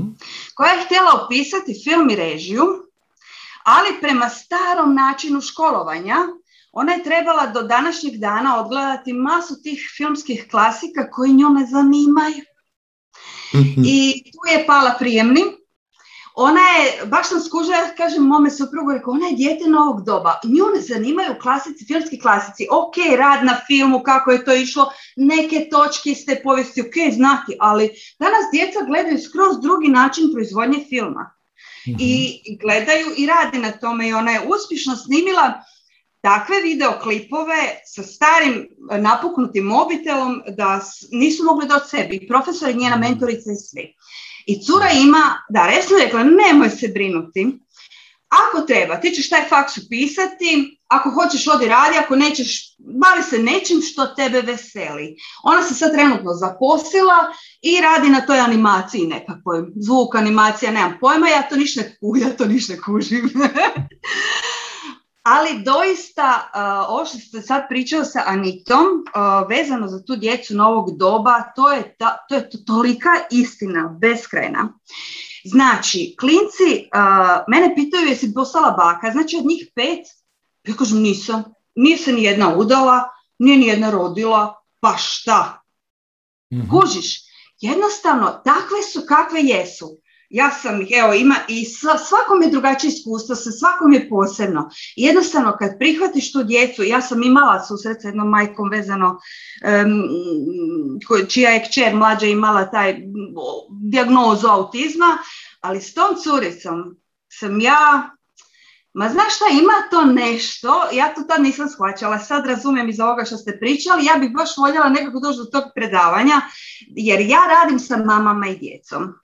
I sad e, susrećem se sa obiteljima koje su zbunjene, koje su pogubljene. Ja im prenosim ono što učim kroz tvoja predavanja, kroz ono što čitam. Ali e, voljela bi znati i to, iskreno. Ako može, bilo, bilo bi ti zahvalno, ako ne, ok. Znači, i kad sam, ja sam previše tema otvorila, ali ja sam ti takva, pitaj mog.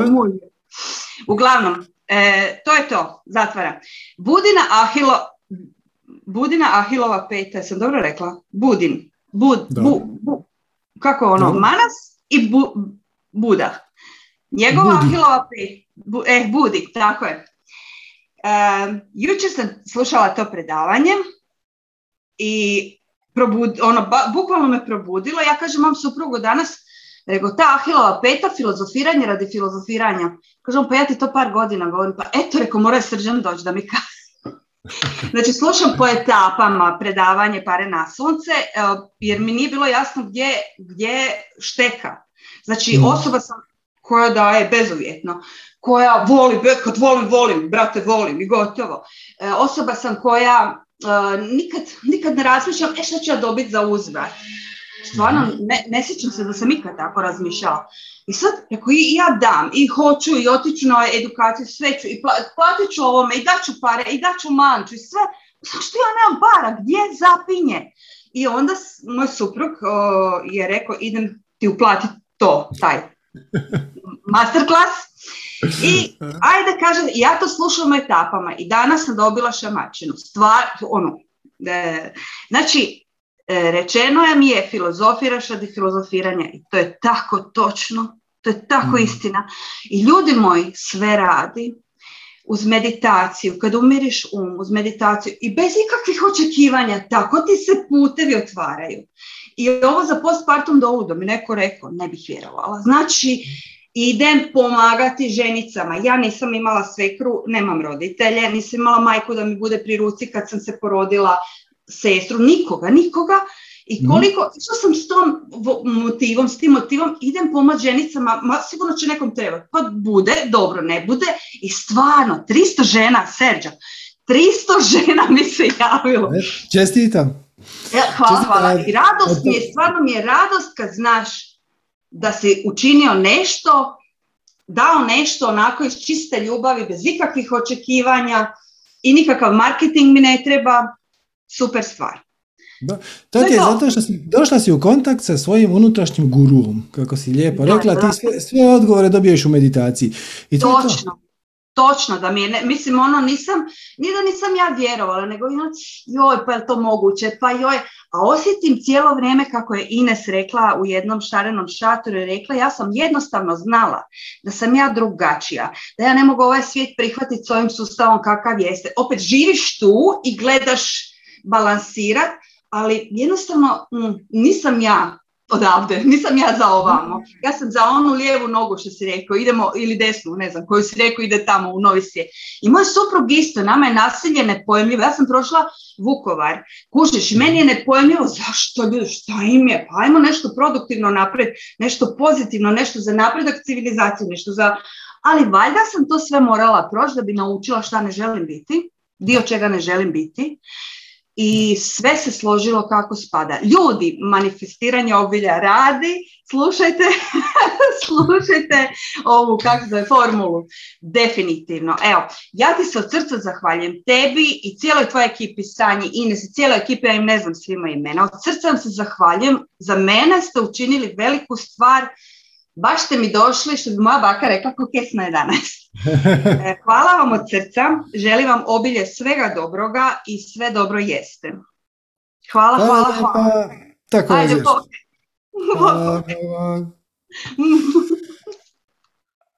ok, super. Zahvaljujemo. Ajmo, imamo još, pa imamo još vremena, super. Ajmo recimo Sofi. Zdravo, Sofi. Halo. Zdravo. E, zdravo, zdravo. Vidimo zdravo. se, se. Super. Uh, ja sam iz Makedonije, ne razumem, ne pričam dobro hrvatski, ali potrudit ću se. Sasvim te dobro razumijem, tako da samo nastavi. Kako možemo pomoći? O čemu pričamo danas? Alo? Uh-huh. A, za strahovi. Ok, koji? Kakvi? Zašto? Da, ja se javljam prvi put a, da suzbijem jedan moj veliki strah, a to je strah od javnih nastupa, strah od javno pričanje i slijedim vaše savete i na pitanje što se najloše može dogoditi, da će mi se svi, svi smijati kao mhm. prvo, pa evo se javljam da malo da, mu, da mi se ovdje posmije publika. Da, dakle, za početak, e, to je vrlo uobičajeno. Znači, strah od javnog nastupa je jedan od vrlo čestih i uobičajenih. Za početak, e, uoči da to uopće nije strah, nego je zapravo sram. Znači, tebe je strah šta će drugi misliti o tebi.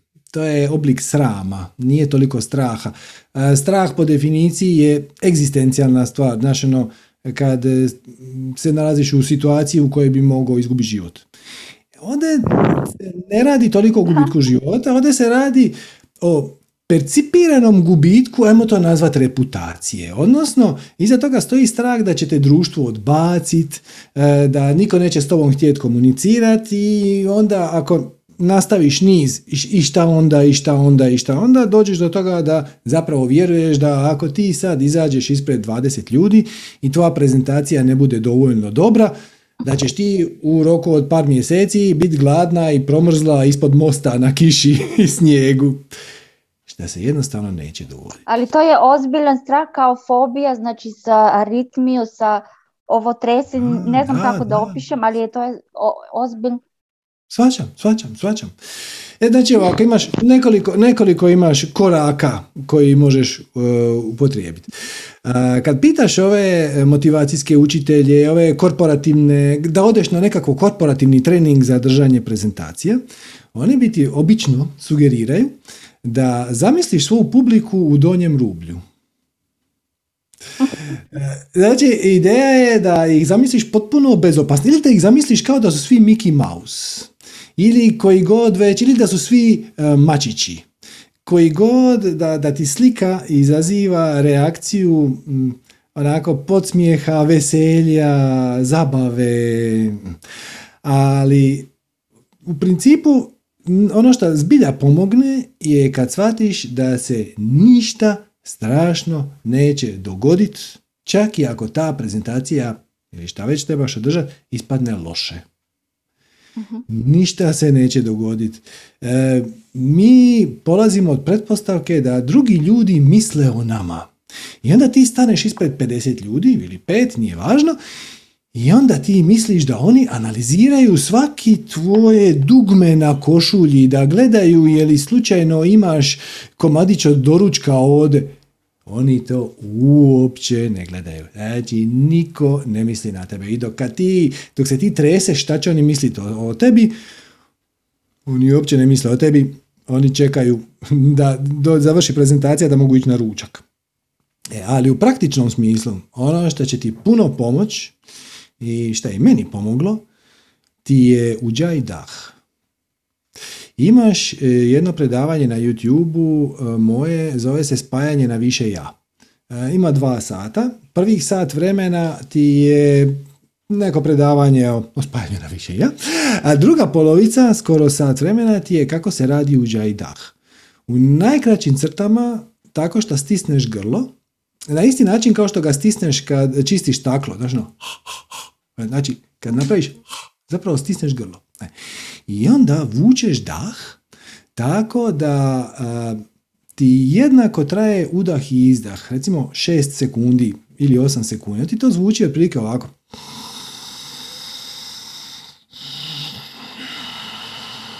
Ko Darth Vader. E, i napraviš si, znači prije nego što izađeš pred ljude, e, preporučam ti također sljedeću pozu, znači digneš se na noge i staviš ruke iza leđa.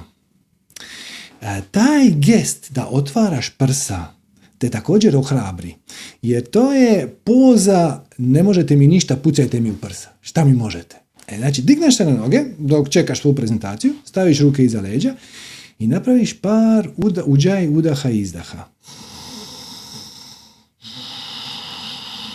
Ciljaš da ti udah i izdah e, traju jednako ili da ti je udah dvostruko kraći nego izdah. Znači recimo udah je 6 sekundi, a izdah je 12. To ćeš ti sama uočiti. E, bilo bi, bilo bi najbolje da je, idealno bi bilo da ti je udah 8 sekundi, a izdah 16. Možda će ti trebati malo vremena da dođeš do toga. I također kad si pod velikim stresom, onda će ti to možda biti pre, prežestoko, preteško, pa onda se prebaci na 1-1. Znači 8 sekundi udah, 8 sekundi izdah. 8 sekundi udah, 8 sekundi izdah. Ako ti je to teško, 6 udah, 6 izdah. Trik je u tome da vratiš natrag informaciju organizmu da je sve ok. Znači ovaj trik radi ne samo sa javnim nastupom, ovaj trik radi u bilo kojoj situaciji gdje ste pod stresom. Kad smo pod stresom, mi spontano krenemo disat plitko i brzo. Da. I, e, e, ovdje se centriraš i prisiliš se da dišeš duboko i polako. I onda vraćaš organizmu informaciju da je sve ok. Znači, radi oba smjera. Znači, kad, te, kad se upadneš u vibraciju stresa i tjeskobe, automatski organizam diše plitko i brzo. Da. Ali ako ti kontroliraš... Srce ono lupa baš... Da, da. Ali ako ti kontroliraš taj dah, onda vratiš natrag informaciju organizmu da je sve u redu i počinješ se smirivati. Ovo svakako treba vježbati. Ali... Znači, hm? reci, reci. Nisam ovaj strah imala od uvijek. Znači, ja sam nastupala mm, u srednjoj školi, ali ovaj strah se javio sad u ovo doba 30 mhm. godina i zapravo ja mislim da je malo povezan i sa, sad sam počela da, da slijedim svoju strast, vratila sam se na pišanje poezije i zapravo sam dobila jedna ideja da moje poezije prezentiram na YouTube, ali kad mi dođe ono javno govorenje, to mi je odmah, ah, nema šanse. Da, znači dogodi se tjeskoba, zato što je tjeskoba je zapravo energija uzbuđenja filtrirana kroz negativna uvjerenja. E sad ovdje ima dobra, dobra strana i loša strana. Za početak, super je što se pojavila tjeskoba, jer to znači da tu postoji velika energija uzbuđenja. Da nema uzbuđenja ne bi se dogodila tjeskoba. Da, za, znači, zapravo to... to me je jako, da, da, da svoju poeziju prezentiram pred ljudima jako uzbudljivo, a super kad će mi ono prođe misao ali meni mi je strah, meni mi je sram. Dakle, tri, trik, je, trik je u tome da zaboraviš samu sebe. Znači da to doslovno kanaliziraš samu sebe. E sad, ima par koraka do toga. Znači prvo, osvijestiš da je super što se pojavila tjeskoba, jer to znači da iza toga stoji energija uzbuđenja, to znači time se treba baviti. Ovo smo riješili. E sad, ona je filtrirana kroz negativna uvjerenja i kroz negativne definicije. Koja su to negativna uvjerenja, ti najbolje znaš sama, ali bit će nešto u rangu e, to se ljudima neće svidjeti, oni će mi se smijati, od toga se neće moći živjeti. Svi samo misle na mene kako je to i tako dalje i tako dalje. Šta će oni misliti o tvom dijelu? Nema nikakve veze s tobom. Oni samo projiciraju svoja vlastita, vlastite manjkavosti. Znači, čak i neka osoba koja je u centru, koja je u miru sama sa sobom, čak i ako se ta poezija njoj ne svidi, neće ti reći to je bilo užasno. to što ja slučajno ne volim poeziju, to nema nikakve veze ni s tobom, ni sa poezijom kao takvom, ni sa bilo čime. Samo možda to nije moj omiljeni kreativni izričaj i normalni ljudi koji su na relativno visokoj vibraciji, čak ne jako visokoj, nego samo da su ok. Će ti reći ono, ok, bilo je odlično, mislim, meni se to baš osobno ne sviđa, nije, ne rezonira puno samo, ali ako tebe to veseli, samo ti tu molite nastavi s time i još ako ti ja mogu kako pomoć, svakako se javi.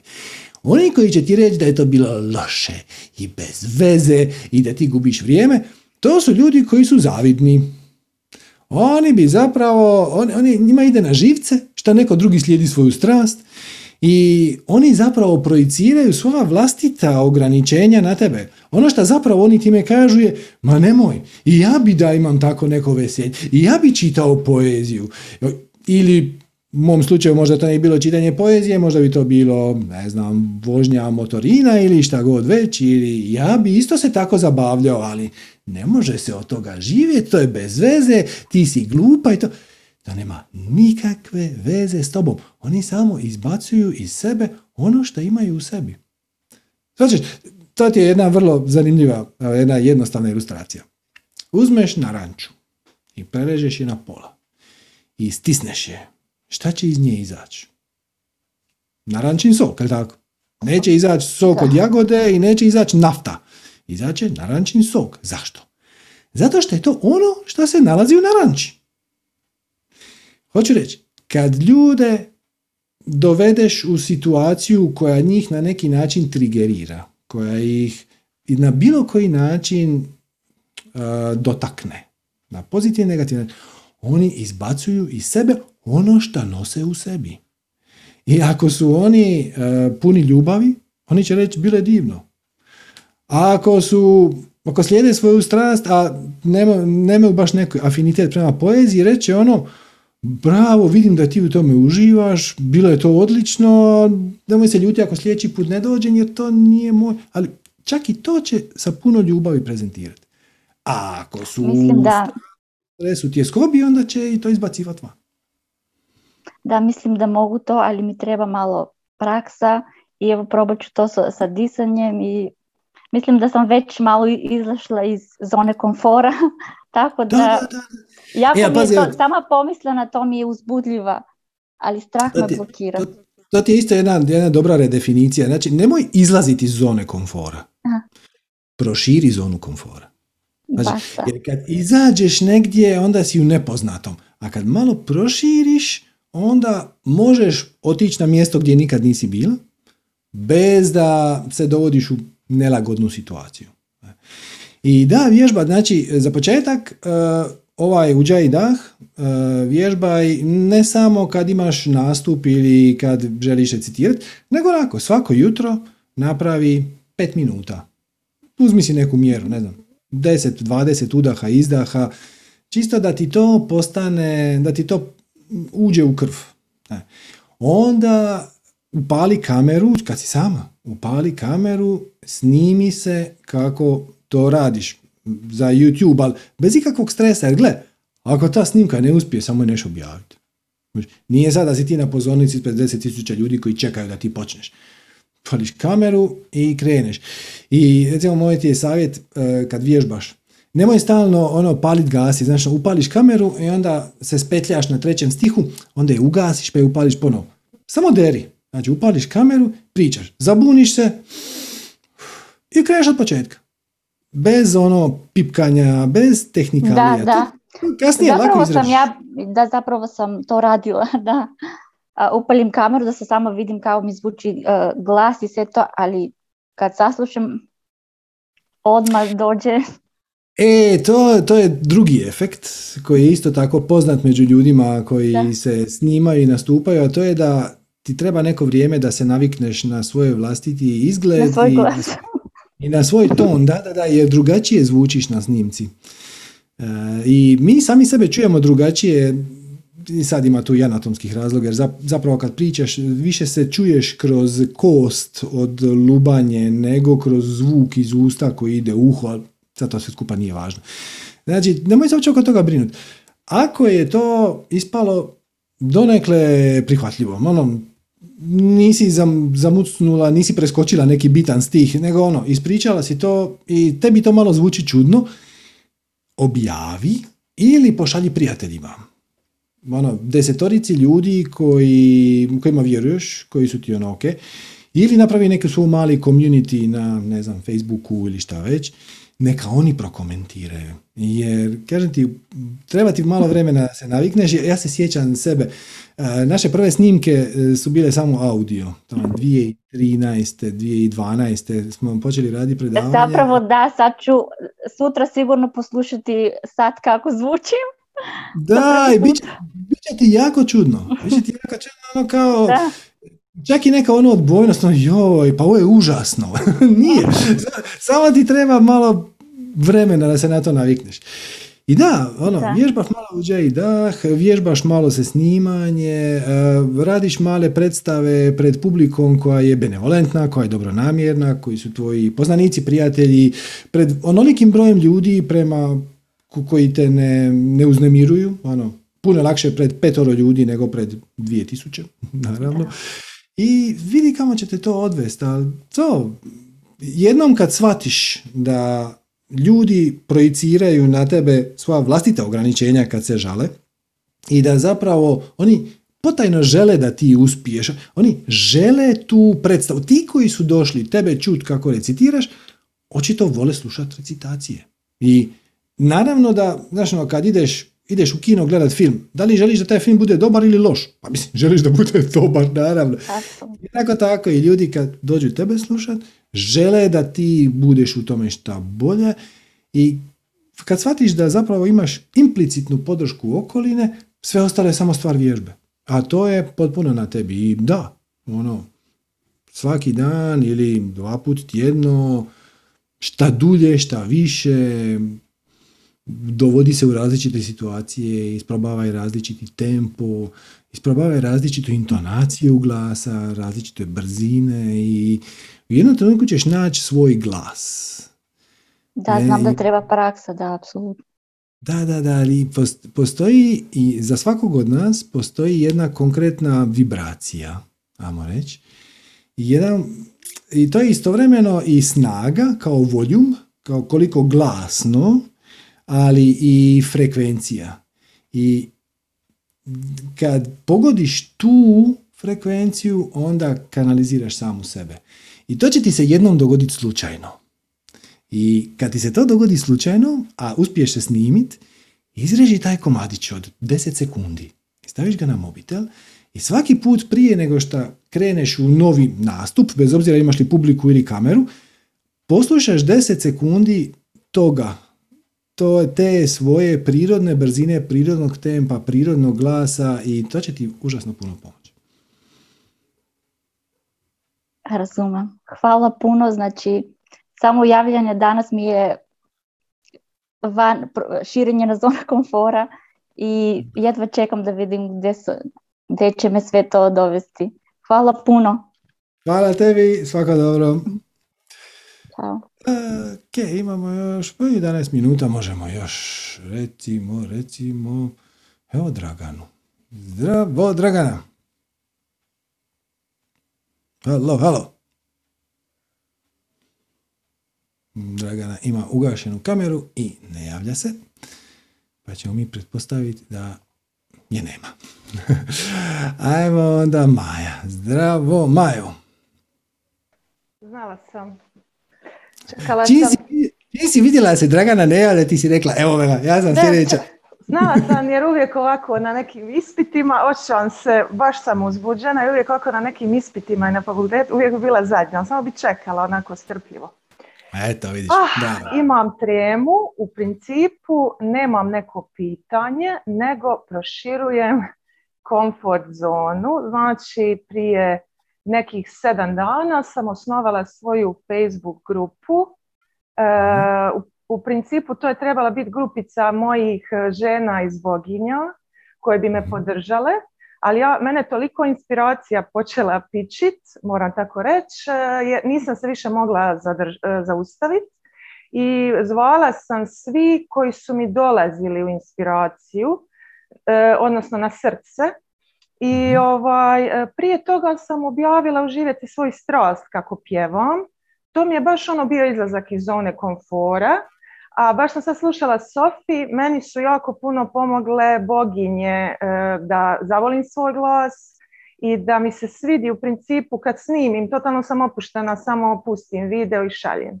I sad želim proširiti svoju komfort zonu e, i sad sam u nekakvom svom, nisam se prijavila na strasti, ali sam u vlastitom intenzivu 40-dnevnom gdje svaki dan u tu Facebook grupu puštam, znači pjevam svaki dan po inspiraciji i tu je krenulo. Znači prva tri dana bilo fantastično, već četvrti i peti dan počeo je Đuro, razgovori, e, dosadna si, preintenzivna si, e, e, bilo me sram, je li dovoljno ta glazba kvalitetna. Ono, počela sam se baviti takvim pitanjima da sam potpuno sišla s te tračnice koja me vodila na putu, ne znam na kom putu, na putu na kojoj ja uopće nemam cilj, nego samo znam da mi je super. Znači, kada sam ušla u paralelnu neku drugu realnost. Ljudi hmm. mi prilaze, govore, ne znam, s tobom se nešto događa, potpune promjene. Uglavnom, e, koje je u biti moje pitanje se sad dok pričam iskristaliziralo. Znači, konstantno, ja svaki dan imam izazove, kad pustim video, E, krenu mi programi, ne valja, zašto si i unatoč nekakvim e, i u redu komentarima, meni je jasno da i ti u redu komentari su opet projekcija drugih ljudi, nemaju veze opet sa mnom ni ti pozitivni komentari. U principu meni bi trebao biti cilj e, biti neutralna, da mi je svejedno ko će mi što reći. Ali to je toliko pjevanje, osjetljiv teren za mene, jer je tu biti osjećam koliko sam i ranjiva, osjetljiva, osjetljiva sam na komentare. I kao da sam se danas uhvatila uh, sa sobom u priču, pa zašto si trebala zvati 150 ljudi u grupu, zašto nisi svojih 10 žena iz boginja zvala dok ti se to ne iz, dok se ne istreniraš. Ali ovaj feeling je fantastičan. Ja nemam ništa od toga da stojim u svojoj kutici sa 10 žena koje će mi pljeskat. Tako da, evo, to je to. I to je to. Zašto ja to radim? Zato što je uzbudljivo. Yes. I to je to. To je to. Sve, sve ostalo su razlozi, Đuro kako ti kažeš, pa onda i prošle traume, pa onda sjećam yes. se pred 20 godina, isto tako kad sam htjela nešto, onda su mi nešto rekli, pa onda ja nisam. Bla, bla, bla, bla. Ono, zašto to radim? Zato jer mi je to uzbudljivo, zato jer mi je to super. E, a zašto si te, ti se sad odjedan put e, su se digli programi, kako ti kažeš, zato što si stvorila si neka očekivanja. Znači, dokle god stojiš u tom stavu, u toj vibraciji, ja to radim jer je to meni uzbudljivo i nema nikakve veze hoće li se to nekome sviđat i kamo će me taj put odvest i šta će se s time dogoditi i hoće li to postati moja karijera ili neće i bla bla bla. Dokle god to radiš zbog akcije same, onda te ne tangiraju nikakve komentari. Ni plus ni minus. Tako. Jer to radiš zato što osjećaš potrebu i zato što znaš da na neki način je to dobro i za još nekog drugog. Inače ne bi imala potrebu to izbaciti. Čim ti imaš potrebu nešto dat, to znači da negdje postoji netko ko ima potrebu to primiti. Hm?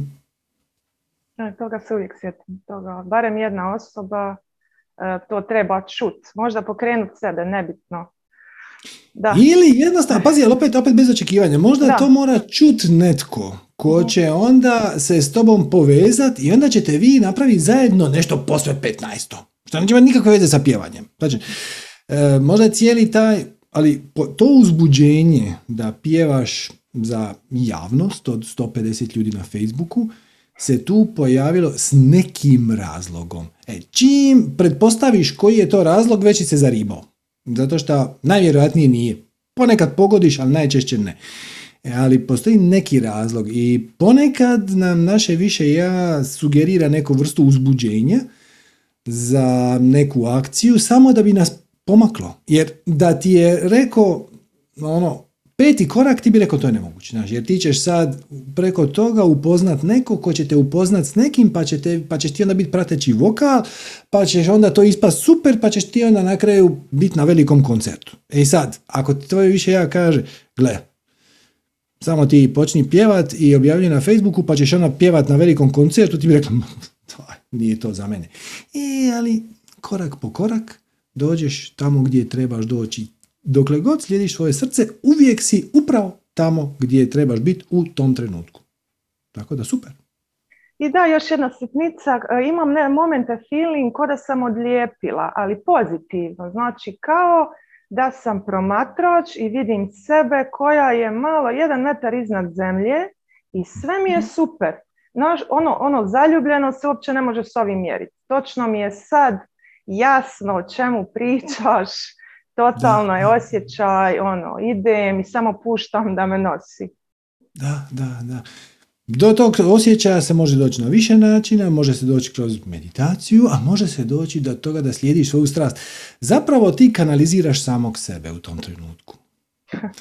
Si na, povučeš se na poziciju promatrača spontano i makneš si privremeno ego sa strane. U tom trenutku nema misli, ni pozitivnih ni negativnih. Nego to samo imaš osjećaj kao da ti samo otvaraš usta, a neko drugi pjeva kroz tebe. Je tako? E, to je to. To je to. To znači, to se dogodi kad slijediš svoju strast. I za ljude koji su predavači, kao što sam ja, i mi vjeruješ da ja sad ne znam, ću završiti, sad će me neko pitati koliko ti je bilo ljudi? Nemam pojma. O čemu ste pričali? Pa, bila je jedna tema o djeci i onda smo nešto, neko, neka poezija, ne, nemam pojma. Kako su se zvali ti ljudi? Neka ću se zato što to sad kad kažem ono, to netko drugi progovara kod mene, kroz mene ispada ko da sam ono opsjednut demonom, ništa od toga, nego samo pustim da moje više ja progovara kroz mene i da naravno da ima vještina, da je trebalo to vježbat i da nije to iz prve ispalo savršeno, da je trebalo odraditi puno predavanja uživo, pa onda online, ali sve su to samo koračići na putu koji su mi omogućili da se naučim dovesti u stanje da se maknem sam sebi iz puta. I to je to, to je identično, tako da potpuno te razumijem. Ono, imaš osjećaj ko da ti si pola metra iznad sebe i gledaš se, svoje tijelo kako otvara usta, a nešto drugo pjeva kroz tebe. To je to, to znači slijediti svoju strast. I prođe dva sata, a ti kažeš ono, misliš da je 15 minuta. Ono, gladna budem, pet sati, zaboravim jes. Da, to je to. Super. Hvala. Hvala tebi. Evo, svako dobro.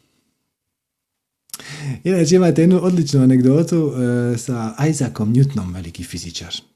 To je 17. stoljeće, čini mi se. Znači Isaac Newton, tri zakona mehanike. to on je također, radeći fiziku, slijedio svoju strast. I potpuno bi se zaboravio. I, i ima priča, znači on bi se zatvorio u svoju laboratoriju negdje oko 10 ujutro i izlazio bi oko 5-6 na večer s tim da uh, njegov sluga, on je bio ser, bogat, ja? njegov sluga bi negdje oko dva popodne ostavio ručak na stoliću ispred njegove radne sobe, nije smio ulaziti u laboratorij. I onda bi Isaac Newton izašao negdje oko dva, pojeo bi taj ručak i onda bi se vratio natrag u svoj brlog. I jedan dan se dogovorio sa nekim svojim prijateljem. da mu dođe nešto donijeti ili šta god već uzet, a negdje oko jedan. I sad ovaj je došao i ovaj, da će ući u sobu od Isaac Newtona, kaže mu sluga, ne, ne možete nikako, kad gospodin radi, onda, znate, onda, vi, ali samo vi tu sjedite, ja ću njemu reći da ste vi došli, sam pokucat došati tu i rekao, mm, mm, je, je, je, je. I ovaj, međutim, prolazi vrijeme i sad već vi čeka sat vremena, ovi ne izlazi. U nekom trenutku dođe sluga, donese ručak. I kaže, dobro, da će sad izaći. No i ne izlazi. Sad ovaj ga čeka, čeka. I negdje oko tri mu je dosadilo i već je bio gladan. Taj njegov prijatelj pojao moj ručak. I čeka, čeka, čeka, čeka i ovaj, i međutim ovaj ga je totalno zaboravio i frajer ode. I tri sata kasnije Isaac Newton izlazi iz svoje sobe i sad gleda te prazne tanjure i kaže jebe mu, gladan sam ko da nisam ručao. A evo izgleda da jesam. Tako to izgleda, slijedi svu strast, da to zaboraviš. Tko si, što si, gdje, koliko je sati i, i ko te čeka i jesi ručao ili nisi. Bude super. Ništa ti ne treba. Odlično nešto. Eto ljudi, to je to, naše vrijeme za danas. E, hvala vam na vremenu, hvala vam na pažnji, nadam se da je bilo zanimljivo, korisno. E, podržite nas donacijom www.manifestiranje.com kroz donacija. Evo, pomozite nam da nastavimo ovo raditi u ovoj formi. E, naravno svaka donacija je više nego dobrodošla, duboko smo na njima zahvalni. I to je to. To je sve od nas za danas. Držite se. Hvala vam još jednom. Svako dobro i namaste.